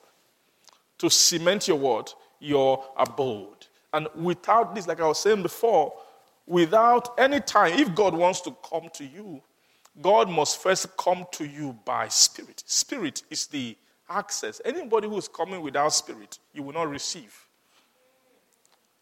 When religion comes without spirit, because of fear of offending your parents or something, you say, Yeah, I agree.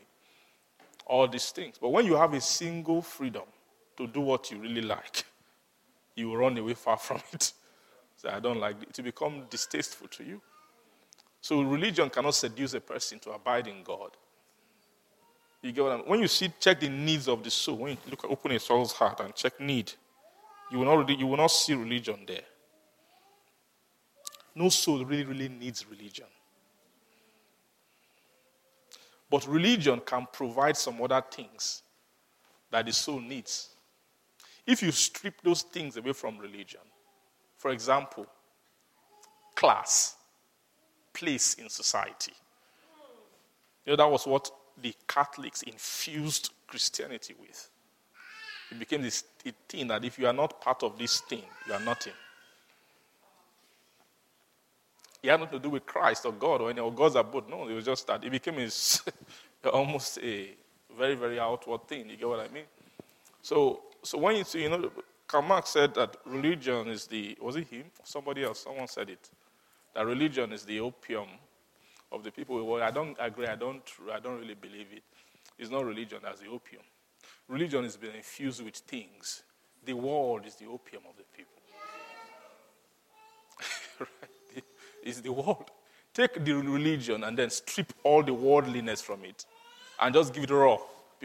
Nobody wants to do. Let's say religion that doesn't mean anything, right? Like say, oh, uh, we just perform this sacrifice rites daily. It doesn't add any status to you. It doesn't make you anything among other people. Nobody respects it. It's nothing completely. It has no social value. Nobody will take it.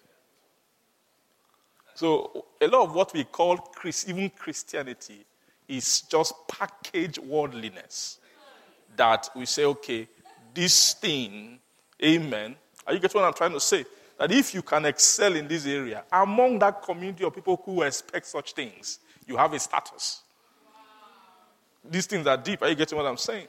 To find a message, a Christian message preached without the world in it, it, is not easy.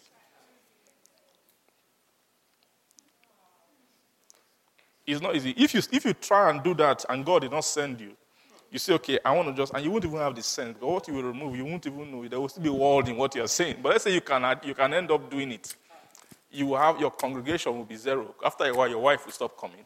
Your children will stop coming. Why? Because what you are saying, it means nothing. It has no meaning. so preachers are afraid, man. I don't, I don't blame anybody. I don't blame anybody when somebody is. Praise God. Know, some of us can blame people who don't. Why don't they teach? You don't see. Nobody can teach this thing with clear eye. Something must be wrong with you yeah. to be teaching this kind of. If God doesn't send you to teach it,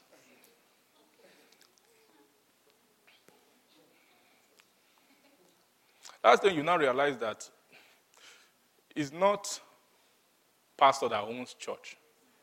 The members own the pastor.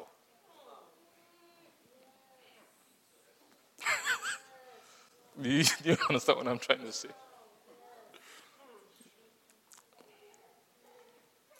So this thing, this appetite for the world, this thing called the world, is deep inside soul because it's spirit.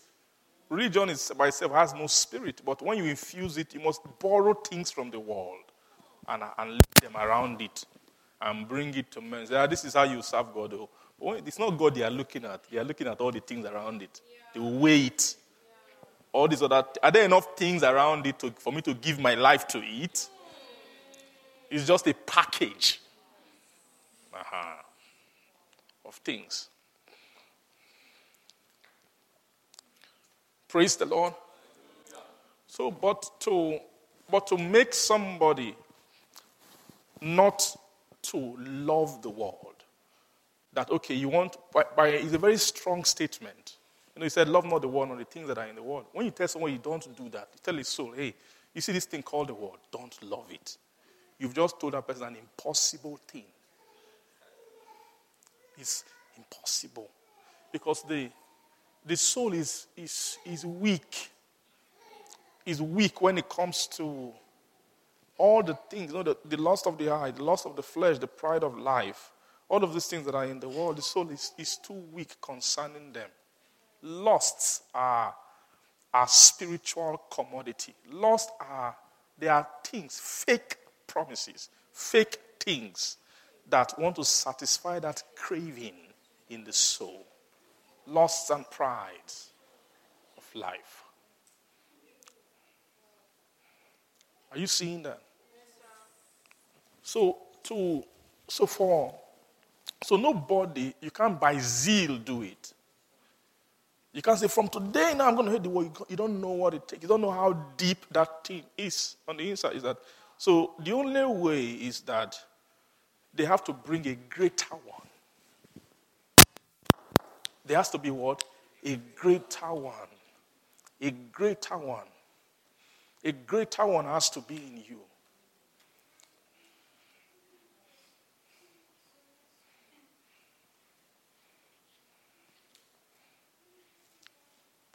And that one must be greater than he that is in the world. See, the whole sick, the whole, the whole border, sorry, the whole fight and contention is for where will your soul abide? That's just word they are fighting for. Where will your soul abide? Where will you stay? Love not the world, nor the things that are in, the world. If any man loves the world, love of the Father is not in him. Now, all the things that are in the world, the lust of the eyes, lust of the flesh, lust of, and the pride of life, they are not of the Father, but they are what? Of the world. And the world passeth away, and all these things. But he that doeth the will of God will do what? Abide forever. It's, so it means that is out. Where will you abide? Don't abide in that which passeth away. Any soul who is tied to the world will pass away with the world. But to make you abide forever, they must give you someone on the inside who can bring about what? Who can bring about the seduction and bind you into where? Into the place God wants you to be. Verse 27 as we close. He says of chapter 2, chapter 2, yes, First John. He says, But the anointing which you have received of him abideth in you. So they're talking of the anointing that abideth in you first. Now, you, you can't move further if first this anointing doesn't yet doesn't abide in you. That's how God does it. Let this anointing abide in you. Then, when it abides in you, then you need not that any man teach you. But as the same anointing teacheth you of all things, as he's teaching you from within, and is truth, these are properties of the anointing. He's teaching you of all things. This anointing is truth and is no lie. Then, even as it has taught you, ye shall abide. The purpose of the anointing is to teach abiding. Abiding where? First, you have to abide in Christ. To make his soul have abode in Christ. To make his soul abide in Christ. For to make it the depth of your soul abide in Christ. And to overcome, say these things have I written concerning them that seduce you. So a soul that is strong against seducers. Strong against seduction. When you see a seductive thought, another voice can call you. Do you get, you get what I'm saying? The voice, there has to be an anointed voice on the inside. It's not, it can't be a dry voice. Hey, the world is bad. You wouldn't even, what do you mean? What are you talking about?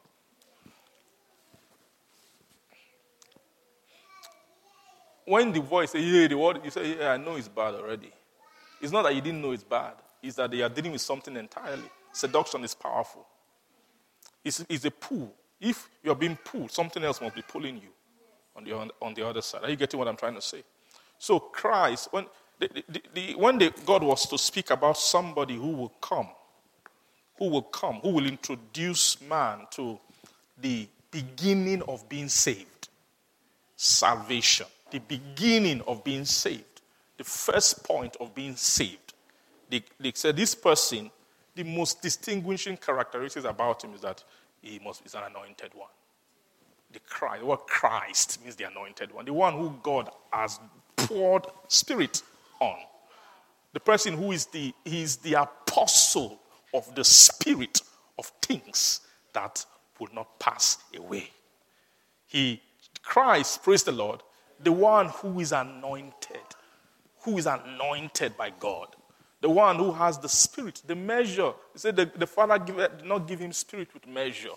He has so much. So who is Christ? Christ is actually an, uh, is, a, is a world of the anointing. Right? Christ is actually a world of seduction. If you are in Christ and you are not, you're not, you're not having this thing I'm talking about, you're not, if you are in Christ and you are not, you're not being, you, you don't feel like you are in, a, in an anointed world. You're not, you're not doing it fully well.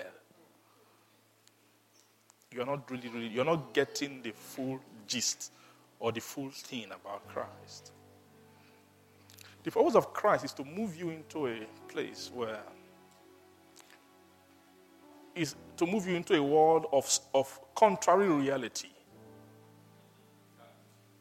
that has a greater, a greater anchor on your soul than what the world has.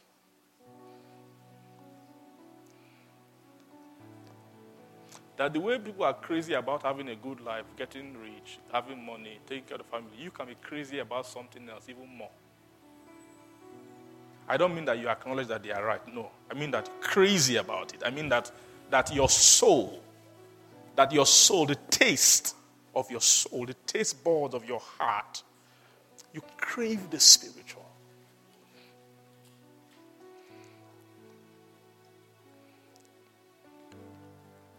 You long for the spiritual. You feed. Man shall not live by bread alone, but by every word that proceeds out of the mouth of God. It's talking about two different satisfaction, two different way of being satisfied. You can choose to eat bread, or you can choose to eat every word that proceeds from the mouth of God. Of course, that bread, we're not talking about body being filled. We're talking about what is filling your soul. What is when you see a person going to steal money and do all other things in the world, it's not really because he's hungry. If that if that's the case, every hungry man will be stealing.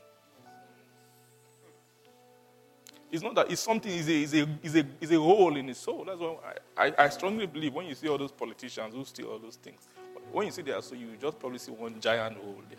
Maybe Satan just excavated something and made a hole in it.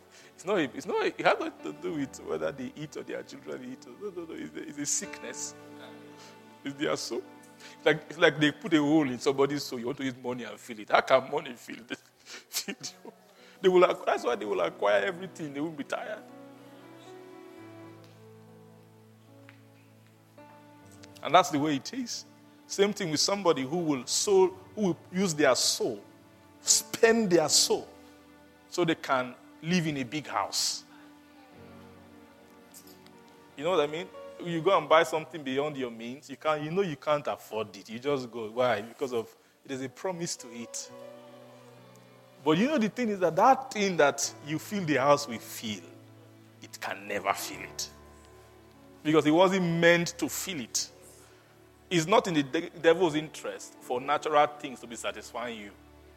Because if they satisfy, one day you get satisfied and say it's time to look for God. the more you acquire it, the, the bigger the hole on the inside. Why? Because really, it's not actually giving you things, it's actually stealing from you. Because to, the condition of getting those things is that you spend your soul to get it. When you spend your soul, the void in your heart becomes bigger. And you think you need more things. You need more this. Oh, if only this. Eh. When they tell you, no, no. You know your problem right now. Everything is set. You have a job. It's just, you just need, you just need a husband. When the husband comes, you are set. That's all you need. Are you getting what I'm saying? They will lie to you that that husband can feel that. It's a lie. No man can feel. That's why some men have problems. When you marry a, a woman who, who has a giant hole inside her and they expect you to come and feel it, you're in trouble. Same thing with a man who has a giant hole in him and thinks a wife can feel it. Ah, you will just, in sorrow. You guys will just be eh, sorrow upon sorrow. This one is disappointed in this one, this one is disappointed in that one. Wakes up angry at him, wakes up in anger. Why did I even marry you?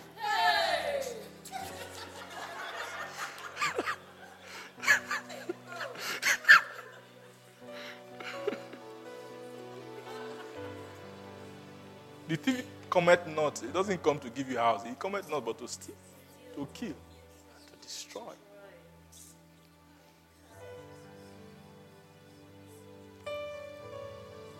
What will it profit a man to gain the whole world and lose his soul? What will a man give in exchange for his soul? Are you getting what I'm trying to say? If you want to be satisfied, you want to really be, I don't mean that your needs are met. Forget about all those. See, when, you, when your soul gets satisfaction, you know discover that needs mean nothing. That some, you can have needs everywhere, but you are more, you are more satisfied than somebody who has everything. Someone who has plenty needs around him can be there. People who have everything can be coming to him to drink from him. I just want to be, uh, just to hang out with you a little because their soul is empty. But the man who has plenty problems is full.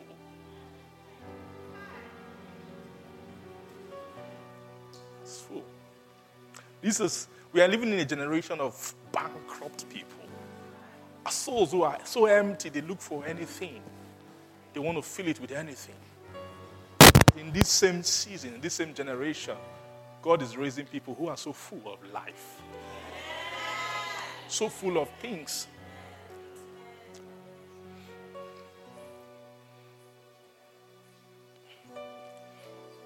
Praise the Lord.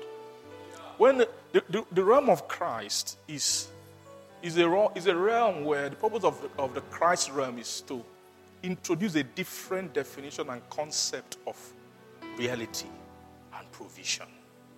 Someone, you will not realize that, ah, what I really, really need are things that can satisfy my soul, not outward things. Let's call that in Christ. For example, when revelation comes, you have a moment of fellowship by the Spirit. You feel as you feel so full. Oh wow. Feel so full. You can you can even feed so much that you forget to eat in the natural. That's true satisfaction. And you see that world is so powerful. The deeper you go, the more because they are buying your commitment. After a while, after a while, after a while, after a while, after a while, you will. Nothing in this world will compare to the satisfaction of receiving the materials, receiving the things that Christ has to offer. Christ is the only person who can he can put things in you that when he has put it, your soul will feel okay. You feel like something has just been filled. I don't know if you've ever had such experiences before. But there's just something, there was something missing about, about me, about life. But when an understanding breaks, are you getting what I'm saying? That all those materials of understanding, when they bring them, they are not ordinary. They don't just, they are not dry. Those are materials that are loaded with so much spirit. So the more revelation, it starts with revelation that will turn into stature. They are both spirit. It's spirit as revelation. It's thought that can stay in your heart that will translate into stature. Stature is also spirit. So, so when you see a, a being of stature, it's hard to seduce someone who has stature, right? In Christ. So when you have stature in Christ, what people are dying for, they mean nothing to you. If you have it, okay, thank you, Jesus. You don't have it, okay. you are not, it doesn't make you less fool.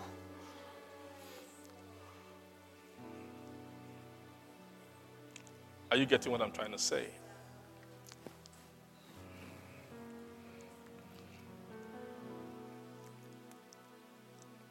What makes a person abide is that he gets to a point where he's no longer looking for anything outside.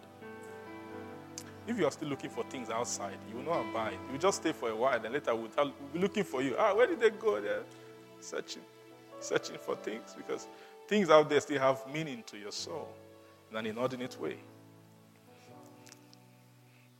Praise the Lord. The Lord will help us. Thank you, Jesus. Thank you, Jesus. Thank you, Jesus. Thank you, Father. Karamashuria la libranto li basuta li prakanta kapano seke de la moshke. Masasa Mahadori Kama Ohoriva Supraharama Suprada Bazu Seprentuli Kamrahuti Kelia Kalamosia Kai Elmesh Eprehedoski. Karyarama Suprihesh the Paranos Paranos Seprahasta Priharanos Sipriski Kristopros Umaranon Shaharamastu Pa Atala Paruhore Paranas Siprianos Supraharamos Susku Candele pando le prando le heramoso tampa paramamonda ba ikaba oria kasuske. Eh, Frende le parava supre et pahara lo sipre. Ferenosa anda le panon tokori haro siti perege seke doguske. O mi cara sia arano shimbano shipento presti prikege.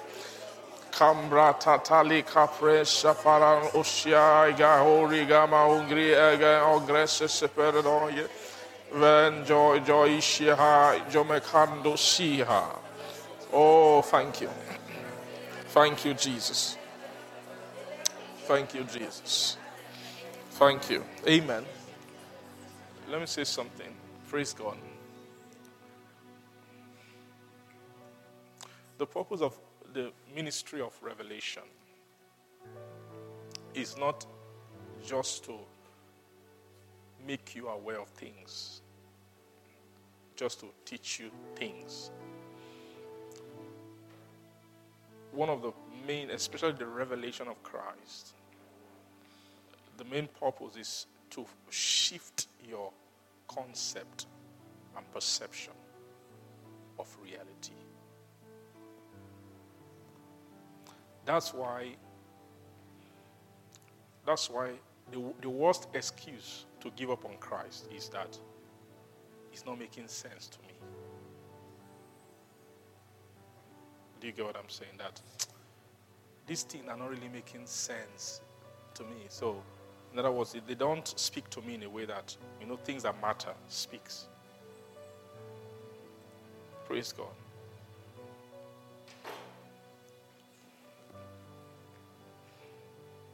Like if someone comes to tell you, okay, the, your company just implemented a new, a new framework for promoting people, or they just brought out a new pay structure that affects everybody.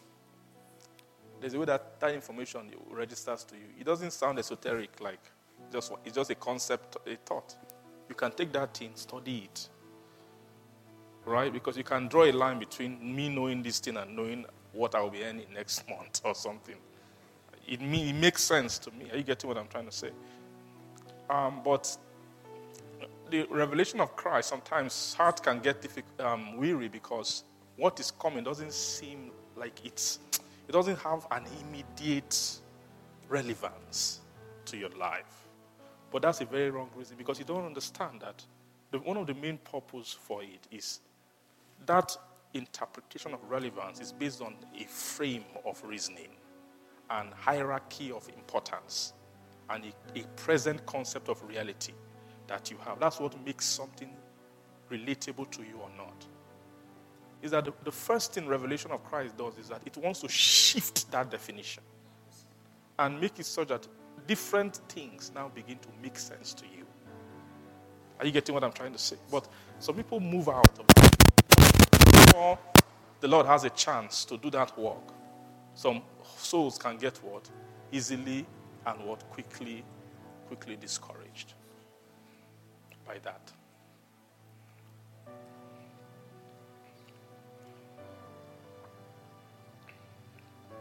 This thing about seduction, we're talking of.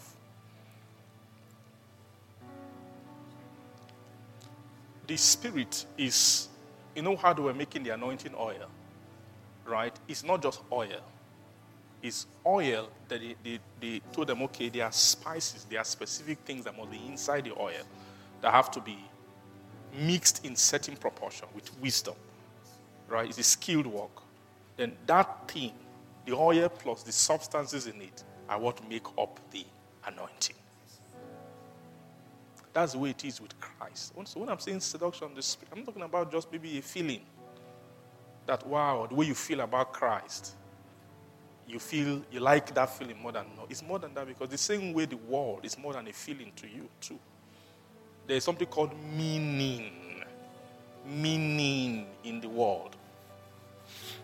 The kind of life your kids will have has a meaning. You can, you can actually, you know, there's a, there, there, there's a framework in which you can use to kind of, you know, relate that to things. Praise the Lord. Same, same way it is with Christ, there is something called meaning, but you you must be open to the, the world of that, those meaning. Otherwise, those things will not make sense to you. Praise the Lord. So, the anointing, the seduction, primarily is not anchored. There's the feeling you get, maybe through when you're in a moment where there's an inspiration, there's a revelation, or in time of worship, or in time of prayer, or in a meeting, or listening to a message. There's that aspect of it, which in that moment you're like, wow, I just love this thing. This is just, this is nice, beautiful. You enjoy the spirit. There's that aspect of it, but that is not the core of the seductive power of the of the of the of Christ. The main anchor of Christ's seduction is a whole economy of meaning. When you feel anointed when, and when you don't feel anointed, that one doesn't go away. It's like a world you are seeing. Like someone come to tell you that. You see, this whole world doesn't exist. It's not here. Actually, there's nothing called wall. It's just a concept. Of, no, no, this wall is right there. You can go and touch it. I get what I'm saying? Said, no, there's no, there's no nation called Canada. It's just a conceptual something that. Uh, it's a lie. Why? Because, I mean, where do you even begin to even explain that? Because of how deep the, the. Are you getting what I'm trying to say?